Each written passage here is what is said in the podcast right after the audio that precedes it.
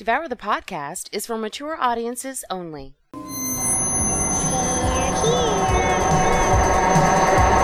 the Podcast. Boogeyman is real, is real, and you found him, found him. Tear your soul apart.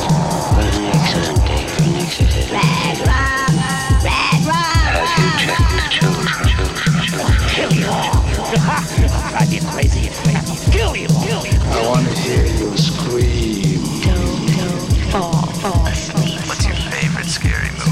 Guess everyone's entitled to one good scare, good scare, good scare, good scare.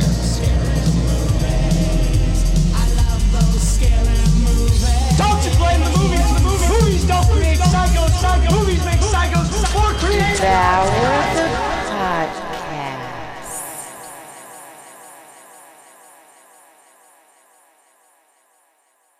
they call it. Yeah. yeah, I think that's Fago. Woot woot. A bunch of juggalos up there. No, they were You all in? DC. I never, ever, ever see any juggalos, which is funny because, um, Yeah, because they were all in DC They're all- yesterday. oh, was that yesterday? Yeah, Oh, that's right. pretty I, sure that was yesterday. I did know. Yeah, that was. I knew that was going to be on my birthday. Easy longer. um, I know. Um, the greatest gift Jamie Jenkins ever got. that's. A Juggalo march on her birthday. Oh God. Fucking suckers. I what mean, the act- fuck is happening in 2017? I know a 2017, couple y'all? of juggalos that are cool. Um, I don't know them personally, like just you know Twitter or whatever. But Hmm. for the most part, son of a bitch, like they're You know, in fairness, of all the groups that have marched recently, Juggalos not the worst option. right. Kind of okay with a bunch of you know. And apparently they're they're united against the alt right, which is a weird, a weird thing. But all right, Hey man, I'll, I I take our allies where we can get them. right? And if it's Juggalos, like, hey, I, I, you know, maybe I'm not confused by ma- how magnets work, but that doesn't mean I can't respect my fellow Juggalo brothers and sisters. Right. Uh, if, if they're gonna stand up and, and fight against these uh, fascist fucks, then all right, right. It, I'm you know, fine with that. Yeah, yeah, it- right. Enjoy what you want to enjoy. You're not hurting anybody, and if along the way you give a middle finger to a bunch of racist assholes, all the better. Yep. Devour the podcast, firmly in the camp of juggalos. We, I, I never, I never thought we'd see the day, but know, here we are, and I, I feel good about it. I like it. All right. Well, the hell of an intro. Welcome to Devour the Podcast, episode 121. I'm your host, David, and along with me is Jamie. Yes, I am, and I am not a virgin, so I'm safe. Okay. Nope. Okay, I would assume so. I'm just saying, All right. cause movie. I know, I know. I'm aware. I was just making fun of you. Joining us as usual is Bo. Fuck. Juggalos unite. Mr. Bo Ransdell. Hey, what's up? He's also here. I am. What's shaking? Ah. It's going to be a good show. Yeah, I'm excited about this movie. Yeah. We got a we got a we got a fun movie to talk about. We got some fun news. We got some good questions. Oh, I haven't It was read any Jamie's of the questions birthday yet. yesterday. Yeah, happy birthday, Jamie. Thank you. I appreciate that. Not Bo's birthday. He's just a lazy fuck. No, I'm telling you, it's like tradition at this point. It's I know, right? It, it would. I think it would confuse people if we fixed that even more. I'm. I know, right? it's so weird. But yeah, and thank you to everyone who reached out to me with the all the thoughtful well wishes, etc. It made my day that much brighter. Yay. I got wished a happy birthday by people who have known me for many years and should goddamn well know better. Like his mom. Oh, she really doesn't get either date. Uh, it's not really oh, her so bag. you got that honest. I get it. Okay. See, Bo wouldn't remember it was my birthday if people didn't if it wasn't also tied to his. In in That's, in fairness, that's a pretty good reason to keep the Facebook settings as they are. it is. It is. That's why I don't encourage changing it. Because otherwise he, he would he would never. And this is the thing about Bo. Now you have to know that, and I understand this, so it doesn't upset me because I get it. I mean, I get Bo. We've known each other for a very long time, and this is how Bo works. If it, you have to have at least two major things take place on a date before he that date becomes significant. You know, so although now that I have the Juggalo March on Washington tied into my birthday, Maybe I can move it. Yeah. flag anymore. You know, Yeah, maybe I can finally move it to the right date. Um, yeah, uh, it, it's weird. I, I described it recently as for me, time happens like I'm a character from a Vonnegut novel, where every like past, present, and future happen simultaneously, and I can't judge time very well. Uh, like I can tell you if an hour has passed, but if you ask me what year something happened, I I it's a total shot in the dark. You know, I got a like a 1 in 43 chance if it happened while I was alive. And other than that, it's just all a mystery. Like the treaty again could have been in 4 BC or yesterday. I don't know. Uh, but yeah, so it, but that extends to dates as well, where, as Jamie said, unless there are two things that happen on a day that somehow are meaningful to me enough so that I remember it, then I don't I don't remember birthdays or anniversaries or anything. I'm I'm terrible. Sorry. Sorry. Sorry humans that I interact with who could potentially be offended by me not remembering a birthday and or day of remembrance of some sort. It probably just isn't going to happen. Sorry. Unless it's on Christmas or another holiday. Like that's why if I ever got married, I would have to do it on like you know, Arbor Day or something where it's like, okay. now I know when I got married cuz it will never stick. President's Day. Yeah, just anything. Anything like as long as it's not one of them rotating like Thanksgiving bullshit Oh, yeah. days where it's like, oh, it's the last Thursday in November. Like, oh, for God's sake, how about we just call it the 22nd and be done with it? Come hell or high water. Whether it's a Tuesday or a Sunday, the 22nd of November is goddamn Thanksgiving.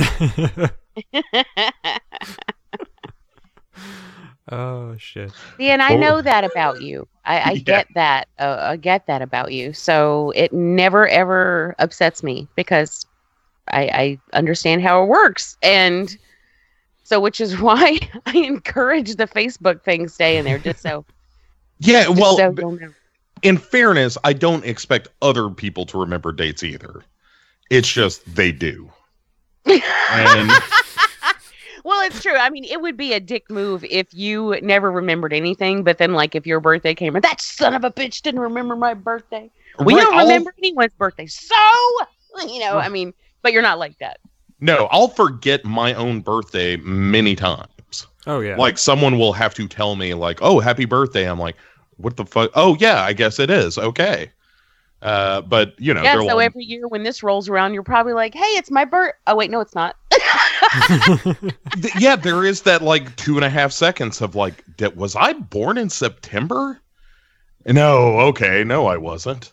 But I'm, but I'm not convinced of that right away. All right. And and speaking of old man bullshit, I fell today. oh Jesus. and uh like i'm not hobbled or nothing but i got one of them bruises on my arm that makes it look like i have been in some sort of like muay thai street fight. Holy shit. yeah yeah i just i, I mean it was one of those things just being stupid and clumsy and i just kind of took a tumble over the rail in front of my uh in front of my house. And i you know it nothing major like i said i'm not you know limping around or nothing but holy god it looks terrible but it's but it's kind of cool i like a good bruise i'm not gonna lie All right. Fair enough. it's like a scab i like a good scab been a while since i had one because i don't ever Mm, do nothing right. Except fall over your railing, apparently. right like it's it's tough for me to get wounded when most of my time is spent watching you know the shiki anime. Right. it's not, not a lot of life threatening encounters in that situation. Although you got to move those Blu-rays in and out of the PlayStation, you probably get a cut, Yeah, yeah. Those are pretty sharp. right? And they're thick. Deep too. Oh my god. So, um, how have we been besides Jamie's birthday being yesterday? Jamie. I- I've been uh, pretty well. I've been pretty well. My I have a schedule now that is more consistent. Yay. Um, I'm still working six days a week, but it's Mhm. all the same shift. So um, I'm not bouncing around from from graveyard to day shift, Mhm. which makes it very difficult for, on my Right. body clock. So that's really good. I'm very happy. In the last couple weeks, I've been doing strictly night shifts, and it makes a huge difference. So I'm doing really well. Good. Also, Pat it yourself, but- oh, sorry. I was going to say it multiplies my podcast listening productivity, Ah. which I'm a fool for listening to podcasts these days, and I'm loving every second of it. I'm so excited. Awesome. Yeah. How about yourself, Mr. Ransdell? Uh, I have been uh fine. Uh, been a little busy. Had uh had a uh. So not so long ago, by which I mean a week ago today, uh, my mom had a small stroke. Oh shit. Right. And uh, I was once again, and it like in the grand scheme of things, if you were going to have a stroke, this would be the one I have. It was not, it, it was not debilitating in the way that a lot of of that kind of neurological event can be, uh, Right. and she's going to make a full recovery and all that stuff. Oh good. Yeah, right. So she, you know, she's back home. She's she's working her way through it. Um, but it had been a while since I got to fully appreciate firsthand the pace at which hospitals happen. and no wonder there are so many goddamn horror movies set in hospitals where somebody just loses their nut and just start stabbing the place up because I wanted to do that after about the fourth hour. And I wasn't going to be like one of them picky murderers either, where you just stab the pretty nurses and whatnot. I was just, you know, Texas Chainsaw massacring the waiting room of a hospital, which, in fairness, uh, would have been the place to do it. You know, Yeah. yeah medical attention right around the corner. Mhm. But speaking of chainsaws, And I believe you also uh, hung out with uh, one of the Hail Ming boys. oh yeah, I should mention this. So not just one of them, uh, both of them, all of them. Oh, okay. So yeah, uh, we again because I'm stupid. Um, I had uh, I'd picked up tickets to go see uh, that Suspiria print that's been traveling around the country, which I recommend Right. seeing if you get an opportunity to. Saw that I Friday night. missed it. Uh, really, really interesting. Um, you know, I mean, it's a full Italian print, so they have to do what's called a uh, uh, soft captioning hmm which means uh, there is somebody projecting the subtitles onto the screen along with the film. It's not in, embedded into the into the print. Right. And uh, sometimes uh, he got a little behind when we were watching it Friday night. Not not a lot. I mean, it just every you could tell a person was doing it is the only thing. But it was I there was something that was kind of fun about that too. Um, but yeah, so uh, I saw it Friday night. It, there was also a Saturday screening, uh, and then uh, a bunch of folks from uh, the Legion podcast family uh, met up. There was uh, uh, X from X and Cootie from uh, Food Chain and Kiss the Goat were there, and Danny and uh, Ricky from Hail Ming.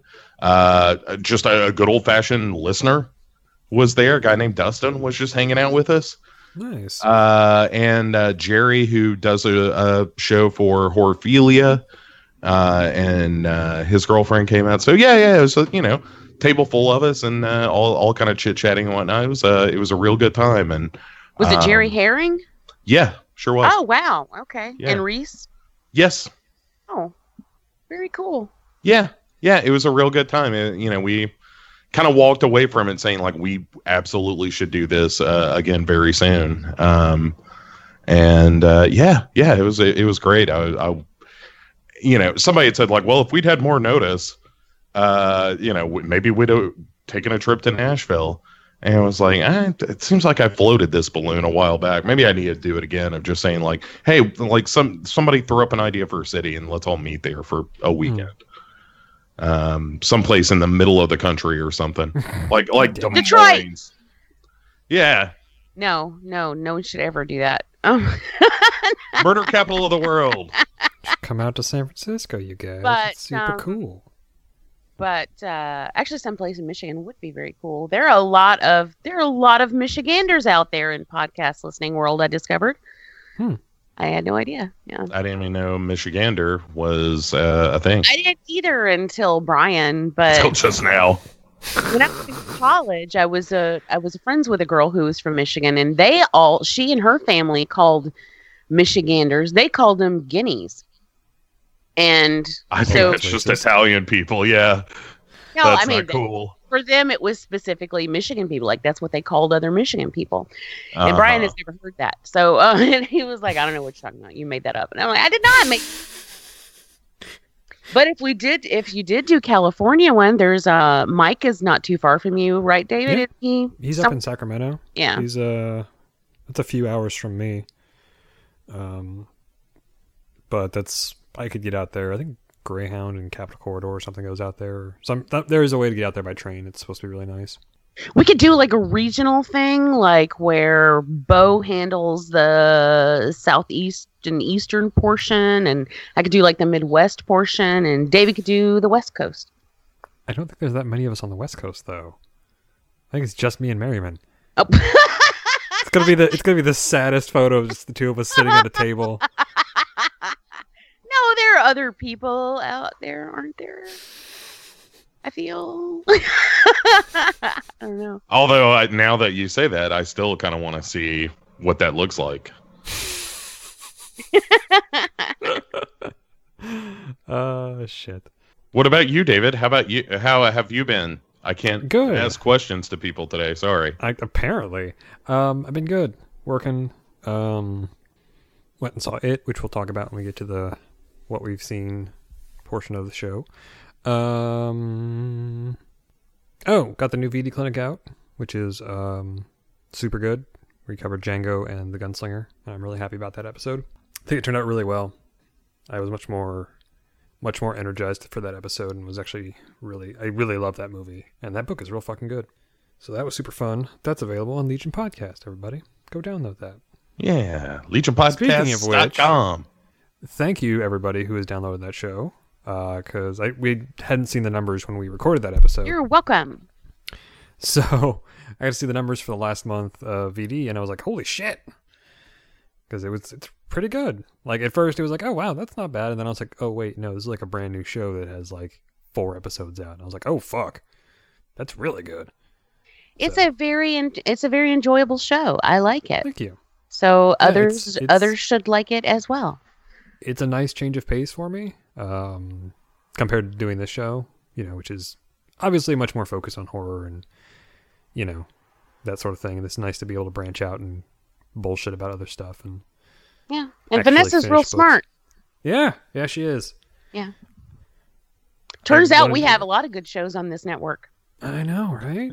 Yeah, yeah. As it happens, there's some there's some good shit floating around uh, the old legionpodcasts.com Yeah, available on the internet. and the iTunes or Apple Podcast, whatever the fuck it's called now. You would also have noticed too that I see frequently with shows on this network, and I love it. Is that you know how every like at the end of a show, you know you'll fr- frequently say, and my shows do it too, where like whichever network they're on, they'll say, you know, we're a proud member of the Legion Podcast Network. Mhm. Most of the shows on this network then go on to say, please check out. Uh, there are other shows on Legion Podcast, and I like that because that Yeah. is a, it's a sense of community Mhm. and I just it feels good. I, I really like the fact that people are, are very proud of other shows on the network and uh, you know willing to push them out there. It's like it's you know Mhm. it's nice. Yeah. No, I don't think the to you know praise our, the listeners not only of just of our show but of the other Legion shows is like we have a really I'm speaking of course about Legion as a group we have a really good uh, listener base like people who are really interesting and actually very thoughtful and there's not a whole lot of dumb arguments going on in any of the No, we have a- I've seen We have a low number of what Brian and now I refer to as nipple heads. Nice. which are those people which are those people that you cannot get into a conversation with because it will always end in an argument and then you have to Mhm. like pull yourself out uh, like I was talking about on a, on a show of, I think it might have been the last episode when I was like, you know, I, I got mired in yeah to an argument somewhere and I had to just like pull out, pull out. Uh, we don't get that a lot uh, Mm. with within the Legion community. And I, oh my God, I appreciate that. You know, Yeah. It's and not, and they're very it respectful. is.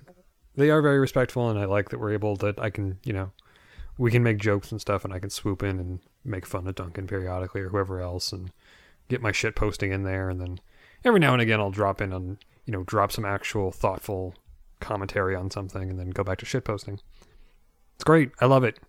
Yeah, Yeah. I mean, and it, like Duncan and Bo specifically uh, are always safe to make fun of, which is Right. which is great because I don't know, it just it cracks me up because whenever I'm like, whenever I'm posting something smart ass, and I'm just like, I kind of alternate. It's like, am I making fun of Bo? Am I making fun of Duncan? Am I making fun of Bo? or David? Because the other Mhm. day I made a smart ass comment about you, but um, yes, you did. well, I think it's because we, we but it's all good natured and Yeah, everybody gets. I think it's because we've all sort of been here forever, and we've all that's just the the dynamic we've developed as on our on our various shows and with our listeners is that yeah we all kind of bust each other's balls and it's like yeah we're all fair game it's like yeah we're we're we're hosts of a show but it doesn't make us better than the people who are listening to us it's like no I'm a fucking person too you can make fun of me it's fine Yeah, and that's I, I love it. Oh, Yeah. by the way, before I Hmm. forget, I Yes. owe an apology to John Rhodes, yep you do and I told him I was going to retract my statements from the last episode, and I mean that. I I am a woman of my word. If and if I mess up, I am the I will be the first one to tell you when I get caught. Um, but, but um. Mm-hmm. No, I nailed him for not because you know there was the whole thing about where I thought he was just like sending us a barrage of questions, but he never actually listened to the answers. So Mhm. uh, I threw out the challenge. I'm like, look, if you're listening, if you actually are listening to these shit ton of questions you keep posting, then you tell me dill pickles. And he never did at the time. And so Mhm. last episode, I was just like, I'm not answering his questions anymore. And then I proceeded to answer the question. But um, then it's he actually did. He reached out and he said, by the way, dill pickles. And I was like, oh Mhm. my god, you do. And and he So- resurrected a, an old group chat yeah, yeah, just to nail that home.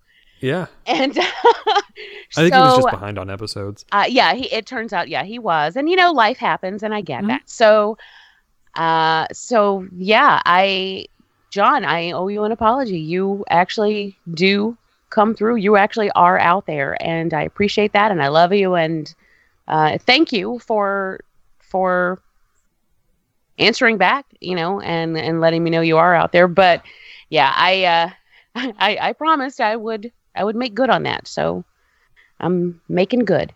all right It's about All right. time. Well, we only record once a month. It's I know, right? Okay, so we all saw it, so let's go ahead and rapid fire the other stuff we saw, and then we'll get into discussing it. Because I know that's going to be a thing that needs to be discussed, because duh. So, Jamie, what have you seen? Lately I have been watching Mr. Mercedes, the show, the Stephen Oh, King show that's on the Audience Network. Have either of you guys gotten to check that out? No. Oh my goodness, Brendan Gleeson and Treadaway. I can't remember the guy's first name. Is it Jeff? Is it what? Um, shoot, somebody Treadaway, the guy who plays the uh, Mr. Mercedes, killing it. Oh, it is so good. It is such a good show. And I am not familiar with this novel. I just this is one of the later ones that I haven't read. hmm Um, so I don't know what to like. I have no expectations. I have no idea what's going to happen, and I am just enjoying the shit out of it. It is very, very good, and uh, so I'm I'm very pleased. I mean, Stephen King, uh, apart from Dark Tower, is having a very good year. Yeah.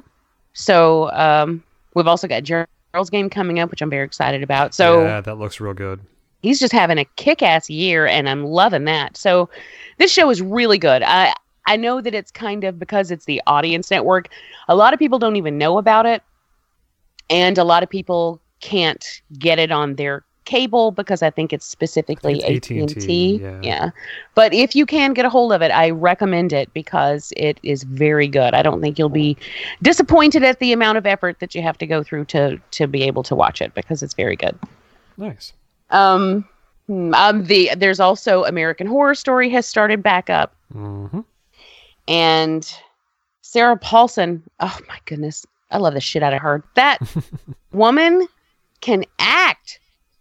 Ah, she's just she bless her heart. Like I just I feel her terror on a weekly basis, and Evan Peters just nails it every fucking time. I mean, this guy. I am so happy that American Horror Story came along just so I was introduced to him as an actor and I hope that he branches out and does a lot of other stuff because he's so good. hmm Um so I'm enjoying the the show. Oh, and then Carrie Fisher's daughter. I cannot remember her first name ever, but um Fisher. she is um she has this whole deadpan delivery that she did that she was doing on uh Scream Queens when she was on, on that show and it, basically she's she's playing like the same character so I have to wonder like is that just her like is that how she just walks around in daily life. She just delivers everything just very mm, you know straightforward monotone. But I like it so you know it's okay.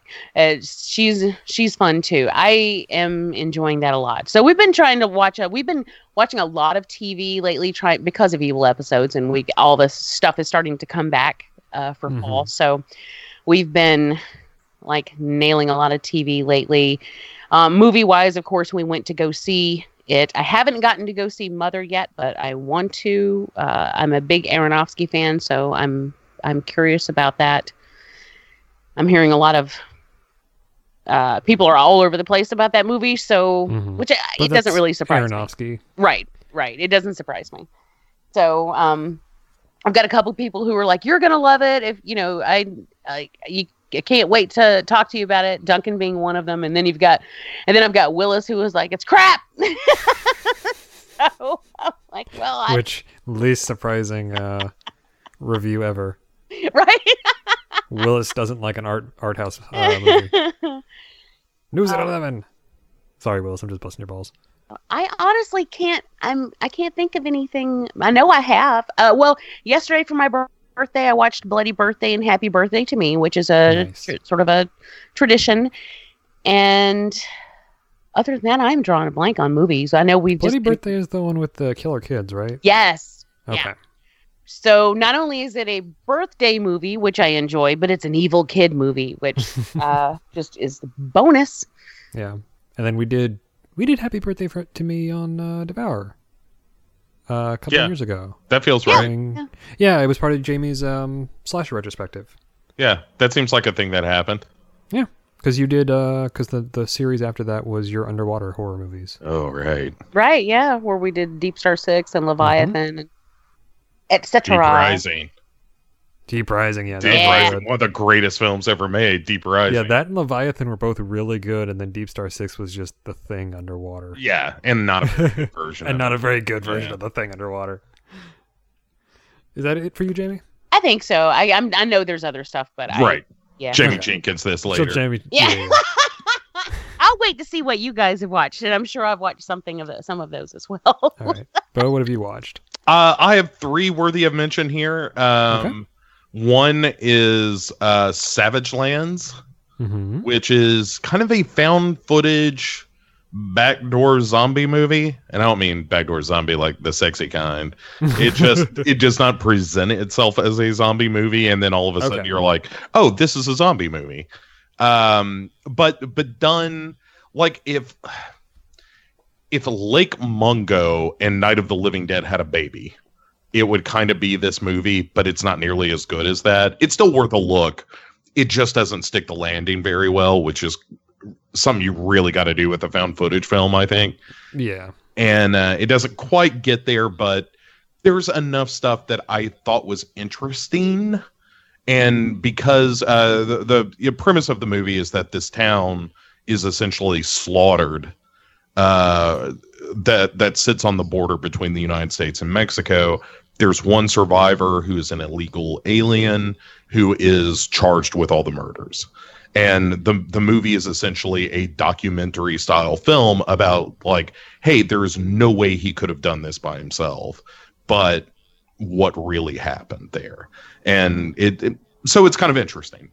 Uh, at any rate, so uh, if you get an, uh, an opportunity, Savage Lands, uh, it was available on Amazon uh, Instant, uh, Amazon Prime. If you got that, um, I saw Sion Sono's Tag, Hmm. uh, which is one of I don't know one of the four or five movies he's directed in the past year. Uh, but Tag is good Sion Sono. It is weird. It, the basic premise of the movie is a girl is on a uh, school bus on uh, going to a trip, and mm-hmm. a a mysterious wind slices the school bus in half along with all of her classmates and she flees the scene of this gruesome event only to find herself in another high school with friends around her who don't seem to think anything has happened. And as the movie goes on, you realize that she is kind of shifting between realities. And it is it's really interesting. It is there are moments that are like, man, Sion Sono just loves Japanese girls' panties.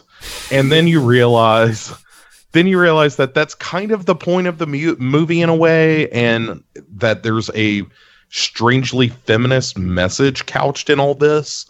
Uh, anyway, really interesting movie, and uh, again, that that's on um, U.S. Netflix. So, uh, and and for Sion Sono, relatively short film. It's only about ninety minutes long, and Sono Sono likes to take his time. He likes to breathe. So this is uh, a pretty quick one from him, but I, w- I would highly recommend it. And um, uh, finally, I saw uh, the Belko experiment, um, which I had uh, I've been meaning to get around to for a while. Uh, I like James Gunn a lot, and uh, obviously, what's his name, Greg McLean, the uh, director of Wolf Creek, also directed this. So had a yeah had a really interesting pedigree, and that movie is super fun. As long as you don't go into it expecting much It more than that, it's it's great. Yeah, I I mean like- it's very it's it's exactly what you expect it to be. I think, but it's really fun in how it gets there Yeah, and surprisingly gory. I very yes. When we saw that in the theater and I was just like I just had this big stupid smile on my face the whole time because it was just people getting splattered left and right and I was like, yeah, which really shouldn't have surprised me with with James Gunn's involvement, but um yeah, it was it was uh, I thought it was really fun. Good cast, really good cast. very good cast and some of whom i feel are a little wasted in the movie because they don't have that much to do but they what there is to do they do well um uh yeah I, and i'm curious uh, the the ending would certainly suggest a sequel and i would be kind of down for that um based on how they set it up so uh and then i saw i saw it twice so uh david what have you seen recently Uh, all right. I saw Fight Club, which I apparently was retarded. Well, no, I was a teenager. Was yeah, I was a teenager when I remember early twenties when I saw it, and I never realized that movie was a fucking satire. Holy shit, that movie's hysterical. what did you what did you think it was? Um, when I saw it the first time, I thought it was I was still in that phase where that kind of bullshit nihilism was super cool to me, and I totally thought Tyler Durden was awesome. And now as an adult, I'm like, oh wow, that's real dumb. That's real fucking dumb. Okay, all right. Yeah. I get you. Um, I also watched Brick, which is a really good uh, modern noir, That is I really a enjoy. great movie. Yeah, and I actually might suggest that for uh, Noirvember on for Witches show. Now that I think about that, because that movie fucking rules. man. There is a scene in that film. Uh, it, it's when Joseph Gordon-Levitt Yes. Uh, is, is that who stars in that? It's been a while Mhm. since I've seen it. Rian Johnson wrote and directed it. Um, when he's meeting up with uh, Lukas Haas at his house, Oh yeah. and they're sitting across like this dining room table from one another, and it's this very cat and mouse kind of conversation. Mhm. And then the mother interrupts to bring them cookies. yeah. and it is one of those like like moments of juxtaposition that that movie pulls off brilliantly a handful of times it's oh that movie's so good Yeah, I do. I do really love that it. It's playing a fairly straightforward noir story in high school, with all of the usual noir trappings and dialogue kind of things, and I love that about that movie. yeah it it pulls it off so well, and it, it- there's this, there's moments like that, and when or when the pug tries to threaten him with the you know chicken pitcher, and you're just like, really, bro, really, you're gonna whack him with a chicken pitcher? yeah that, but that's kind of the genius of that movie is it it take like high school itself is such an overly dramatic experience Right. and all the emotions because of all the hormones and the psychology of teenagers and blah blah blah blah blah. Uh, because of all that stuff, being in high school feels like the most important thing that will ever happen to you when you're in high school. Right. And taking the melodrama of noir into that setting is one of those things that is so simple in its genius. You wonder why no one had ever done it before right. and that just Rian Johnson was the guy who was smart enough to get it right. Yeah. And oh, that movie is good. Oh, now Yeah. I think I'm going to watch Brick later. Nice. Um, I also watched The American Death Note, uh, Adam Wingard's Netflix film. Oh, we watched that. Um, Yeah, I liked it. that's- Yeah, that's on my plate for tonight. I haven't watched it Yeah, yet. it was good. Um, I liked it too. I don't understand all the hate. Um, and I'm like a big fan. I never actually watched the anime because it's like 37 episodes. I never did. But I was a. I always enjoyed, which to be fair gets a lot of hate as well. But the original Japanese live live action movies, Yeah, like the, I've seen the the series of first three, two. I always really liked those. So I was looking forward to this. I actually still like those better, but I thought this was pretty good. And um, people are just like, oh, I thought Willem Dafoe's voice was perfect. Mm-hmm. Yeah, he was really good as Ryuk. Yeah, it was. Um, It was. Uh, I really liked the guy who played right. L. Um, the kid who, who played Light was good. I, and here's the thing: so I, I, I did watch the anime. I've seen the whole fucking thing. It's real goddamn long, but it's good. The the the, two Japanese movies condense a lot of the plot of the of the series into those two movies. Um, and that's fine. They're they're all right. They're not great movies, but they're pretty good. Uh, I like that this one didn't try to just retell the Japanese story. It just took the the major, the, you know, the basic plot points that you need. You know, Ryuk dropping the death note and you know a kid picking it up, yada yada, um, and made it work for an American story. Like I like that Light wasn't a super genius and you know 15 steps ahead every time. And then there's a lot more cat and mouse in the series which jesus christ at, that, at points it gets fucking tedious how light is outsmarting l and, and l's outsmarting him. It's oh oh my god that fucking series. So here's a here's a fun tidbit folks. Anime typically has a really bad habit of just fucking wasting a shitload of time right in the middle of the series padding it out for like four or five episodes and you're just like why am i watching this shit still? And then it starts getting good again and then it ends. You're like okay that's why. Death note did that. It was fucking frustrating. Um but yeah i think the actors were all really good. Um i think the mia character makes kind of makes sense. I mean you had to con- you had to her character in the in the that character in the japanese version was kind of awful anyway. Um, Yeah.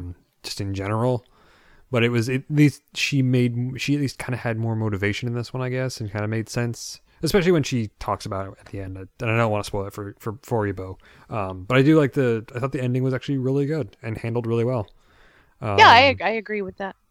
i actually kind of like to see another one it was uh pretty fun and it was pretty goddamn gory that was pretty fun too Yeah, it was. I. I enjoyed that, uh, especially the well, like in the early. Um, that, yeah the there was like a decapitated was great yeah, yeah, that was it, fantastic. it, it was it had it it felt more like it felt more like a horror movie than the Japanese Death Note. Like the Japanese Death Note feels much more like a dramatic, you know, kind of crime story. This one felt much more like a horror movie and kind of had a, a little hints of Final Destination in a sense, just in the way of sort of seeing how how the deaths were going to happen. Oh yeah, we Um, actually brought brought- actually Brian I think is the one that brought that up first. It was uh very um he's like, "Oh, here we go with the Rube Goldbergs." and it was very uh it, it was, but it was kind of cool. It I en- Yeah. I enjoyed that aspect of it. It was Yeah. fun. yeah, so that was a it's a good movie. I liked it. Um, and I also saw it this past weekend or Yay. last weekend. Last Everybody Monday. and their brother has seen it and it makes me so happy. I know, right? That movie's made of a bajillion dollars. I actually have a couple of news stories about it. So, Wait, Jamie Jenkins, oh shit. real If you quick, I did it. I did remember because well, because this is the thing that happened. What happened was Brian, uh, Brian, Bo was talking about uh, watching. I'm no, I'm sorry. Yeah, Bo was talking about watching Savage Lands, and you mentioned it was on Prime, which made me think of Prime, which made me think of what we watched on Prime, which was uh, recently. I have been waiting because they have a lot of RiffTrax Oh yeah. on Prime, and we've watched most of them. And I have been waiting and waiting and waiting for Birdemic to hit free for Prime members, and um, so th- it finally did a couple weeks ago, and uh, I was like, yes. So we watched the RiffTrax version of Birdemic Shock and Terror, which is amazing. It is so hilarious. I mean, that movie is just I mean, it's one of those it's low hanging fruit. I mean, you it is not hard to make fun of that movie.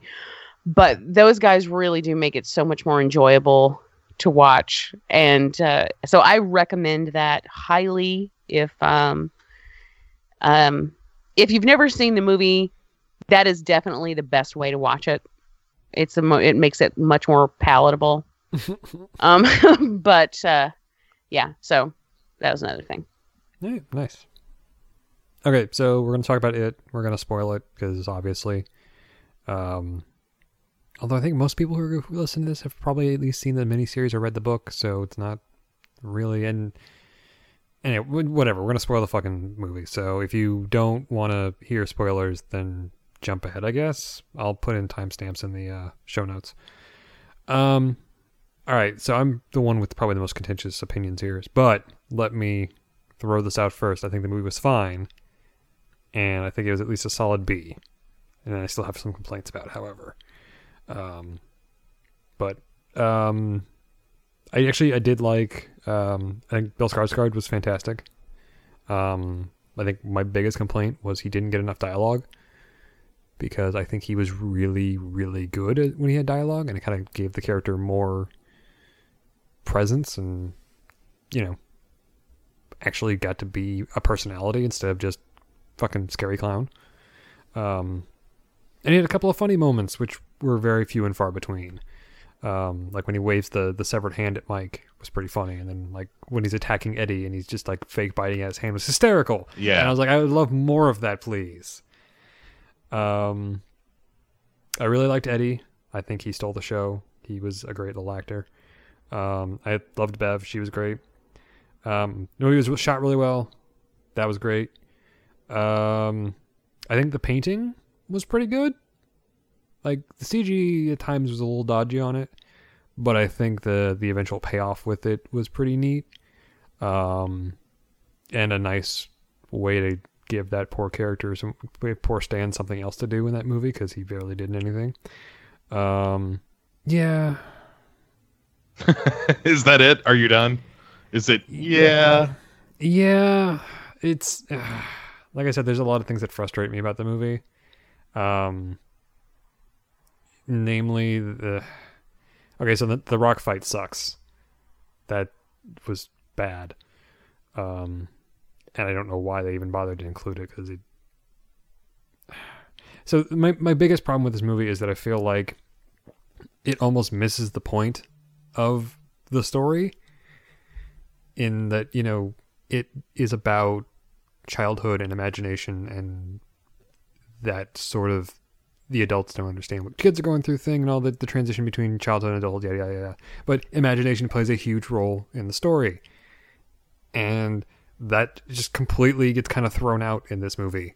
Like it gets, we get one hint of it at the very end when Bill pulls the trigger on the gun, even after Mike tells him it's empty. Which, holy shit, why the fuck did they just rip out all of Mike's storyline in this movie? He shows up at the very beginning, doesn't show up till another like halfway through the movie, and then fucks off again till the end. What? Why? That was real bad. Um, yeah, I felt like the characterization of a lot of the kids wasn't great. Like the bullies, especially, they just had no real character other than here's this group of bullies that you should know if you've seen the the uh, TV movie or you read the book. And it was the I felt like I was filling in a lot of plot points f because I'd read the book because I just felt like oh you're introducing this character but I don't have any other frame of reference for who this person is or why they're important other than because I read the book. Um, although I did, I did kind of chuckle at Belch's uh, Anthrax shirt. I appreciated the Among the Living. Uh, fun fact: that song's about the stand. So that's a kind of that's a fun little. That was a nice little you know wink at the uh, the Stephen King fans. But um, yeah, I wasn't crazy about um, going back to Neibolt Street for that to be where the layer is. I actually kind of was hoping they would actually just go back into the sewers, like through the barrens, the barrens that don't appear in the movie barely. Um, yeah, it was it was fine. I think some of the scares were good. Um, I did think the the bit with uh, in the basement with uh, Pennywise sort of using Georgie as a puppet was kind of cool and creepy. Um, but then he ran at the screen screen screaming and they were blaring noise and that's not scary. Um, yeah, I think that's that's I think that was kind of kind of one of the the big bigger things that bugs me, not just as uh, but besides just I have a very close attachment to this book and I really love it and I was hoping for it to be more the adaptation I was hoping for and it wasn't. Um, not nearly as upset as I was when I walked out of Carrie after that. Holy shit, was I pissed about that movie.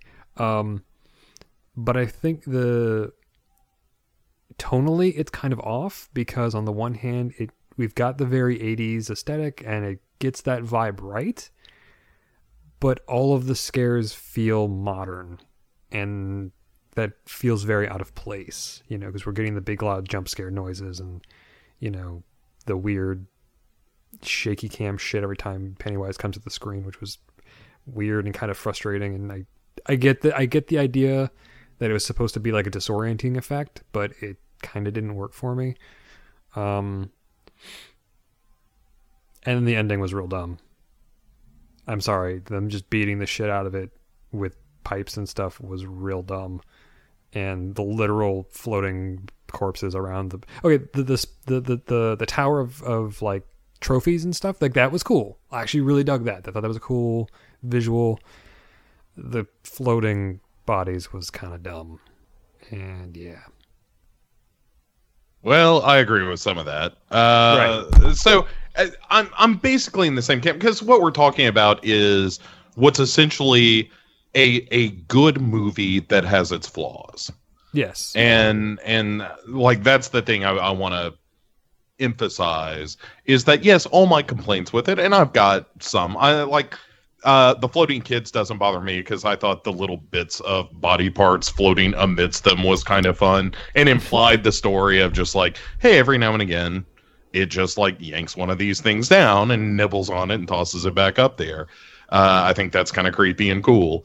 Um, uh, you know, the I, yeah, it suffers from some of that loud music James Wan scenario. Mhm. Um, but eh, at the same time, like that garage scene, I thought was really effective. Uh, I, I enjoyed that quite a bit. i liked Uh, it up until he came out of the wall See, I thought that was real cool. and and I and I know and I know I know a lot of people were really into that. I just it storyline wise, it doesn't make sense because if he can do that, why didn't he just kill them all then? I but I always thought that was more of seasoning that he couldn't Well, really yeah. kill them at that I- point. It was just Sure, I'm going to it- scare them and Which and get the flavor good. Right, but I mean, in in the book and in the the the miniseries, he actually talks to them, which I kind again I wanted more fucking dialogue out of, out of Pennywise. Like if he had come out of that screen and said something to them, I, that would have been great. Right, but that's also the sign of being able to do that that kind of character in moderation because the thing you don't want is there was way too much goddamn Pennywise in this movie. Like it's one of those things where you want it and and I think you're right. I think it could have done with a couple of more scenes of him being a little more animated and a little more vocal, but you also have to be very careful not to cross that line. And I I think you want to err on this side of it. But I agree with you in principle. Uh, because the scenes like when he's talking to Eddie and Mhm. you know like e- even him doing that kind of dainty little walk towards Eddie uh, when he comes out of the cupboard Mhm. uh, I think is real cool and and the scene with Georgie in the sewer like that's the big litmus test for me. yeah, That- I that, was a, that was great. when you're watching this movie for the first time and you see that you know the paraffin covered boat slip into the storm drain the first thing you think is like don't fuck this up. This is Yeah. this is a classic moment. Both both the book and the mini series got this right. So don't fuck it up. And they don't. It's really good and it's really creepy. And there's something about the fact that one of pennywise's eyes is never quite right Mhm. that I really like, and how he drools, and that he's just kind of this gibbering, hungry, you know, gleefully evil thing. and I like and I, and uh, the the sort of the subtle the very kind of a subtle moment when he when he's introducing himself and he says his name a second time and he goes Pennywise yeah or something like that and it's just sort of like even it's like you it, it's clear that even it's trying to like settle into this this skin it has. Yeah, it's like oh yeah Pennywise like yes that's right Pennywise like that's what I am this I'm this clown and like I have to you know and then like he really gets into the I I fucking love that opening sequence it's fucking great which is why I was so frustrated that the rest of the movie wasn't as good. Yeah. It, it like I said, I you know I got my complaints with it, but I've seen it twice now, right. Uh, especially on the second viewing, knowing knowing what to expect from the film. right I that's enj- what uh one of my one of my coworkers said the same thing yeah I, I enjoyed it a lot more for what it was as Hmm. opposed to all the things it was and i agree i think that mike is woefully underserved in this movie yeah um uh, I don't you know why they gave his storyline to Ben i yeah i guess because then uh, because then he doesn't ben doesn't have the thing where he builds the thing in the barrens and they the right because blood and right but also he's still got the love triangle story Exactly. I- I, I, yeah, I I, also know. didn't really like the kid who played uh, Bill. Like, I just didn't buy him as Bill. Uh, although that little uh, Finn Wolfhard as Richie was the perfect combination of "Will you shut the fuck up" and also very funny at times. And yeah, I like that. That character to me was kind of pitch perfect because even in the book, there are times where you're just like, "Well, I wish." Richie would just shut his mouth. Yeah. And and that's how I felt about this character. But there were also at least four or five lines he had that made me laugh. And and he did I- have some funny dialogue. Um, but yeah, I think I think you're right. I think I'm. I think I was leaning more towards the "Will you please shut the fuck up, Richie," um, and kind of being annoyed by him at times. And the you can't have Pennywise say "beep beep, Richie" if you haven't set that up. I God damn it. yeah, that that's real frustrating to me. That was real frustrating. Uh, but that uh, God, what's her what's her name? Sophia Lilia, something like that. Let me find the actual name of this young lady who plays. Oh, uh, who played uh, Bev? Yeah, Sophia Lillis is her name. Holy She's shit! really good. Holy, Holy shit! shit, yeah. She's gonna be a star. The camera loves Yeah. that girl. Yeah, Oh, she was fucking fantastic. Yeah, there that it's there's a moment um where she winks at Ben hmm that is one of the like oh shit it was like god damn you're going to be a star there there is some kind of charisma that that girl has um she's probably about like 11 years old but holy shit she's going to be a big deal Yeah. um 15 is how old she is she's going to Wow. be oh my goodness she's going to she's going to be something i think yeah, I think so. She was really, really good. yeah and Um, has, that, God has racked up. Uh, th- that was her fourth feature film. No, third feature film. Uh, but she was in uh, Julie Taymor's A Midsummer Night's Dream. And anyway, uh, we don't need to go through her career. but but she's going to be a big star, is what I'm saying. Yeah, yeah, yeah, yeah, definitely. Okay. Is it my turn? Yeah, I guess so. well, I absolutely loved it. And you guys are on crack. I it's just I the mean I least surprising review anyone has ever heard. I get what I get. No, I think yours was. because I don't think there's a person out there who didn't expect that from you. I'm just I'm, I'm messing with you, but um, no. but uh, it's. I mean, I and I'm not saying I don't get what you're saying, and I do, and and I'm not saying that you're wrong. I, I just I think that there are so many good things about this movie that I don't even care uh, uh, about the the things that you that I could nitpick if I wanted to, but I or you know like say, well, I guess this bothered me. I really don't fucking care. I mean, from the moment I sat down and they and that kid's arm got ripped straight the fuck off, and that kid was dragged screaming his brother's name into the sewer. Yeah, that was super intense. I mean, it was horrific yeah, my heart broke because that's a little kid. And by the way, no one really talks about him as an actor. Yeah. But oh yeah, Georgie was fucking A, fantastic. he was so good. I mean, he's such Yeah. a little kid, and for him to be able to just convey that terror.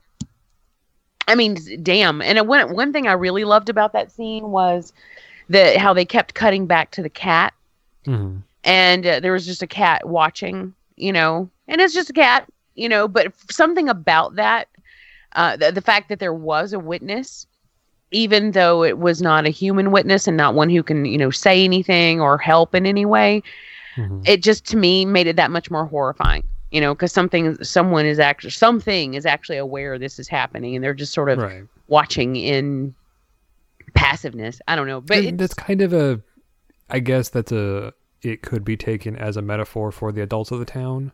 Well, uh, yeah, that's that kind of exactly. bugged me that they that's didn't exactly how I feel about it. Yeah, it um, really address the, the adults of the town particularly. um now that is something that I did really like about the miniseries where Yes. Beverly talks about how um although she didn't really approach that until the second the adult part of the miniseries. Right. So maybe that's something they'll bring up later on, which I would like them to do because I thought that that was a really good aspect was that the the adults in the town were sort of implicit Yeah. and they or I'm sorry, complicit. What am I talking? Um, like they they were often aware of what was happening and just Well, did, yeah, nothing, be- did nothing about it. That's because it had its power, had taken Right. over the town. And So I swear I- to God, if part two do- fucks up the destruction of Derry, I will burn that theater to the goddamn ground.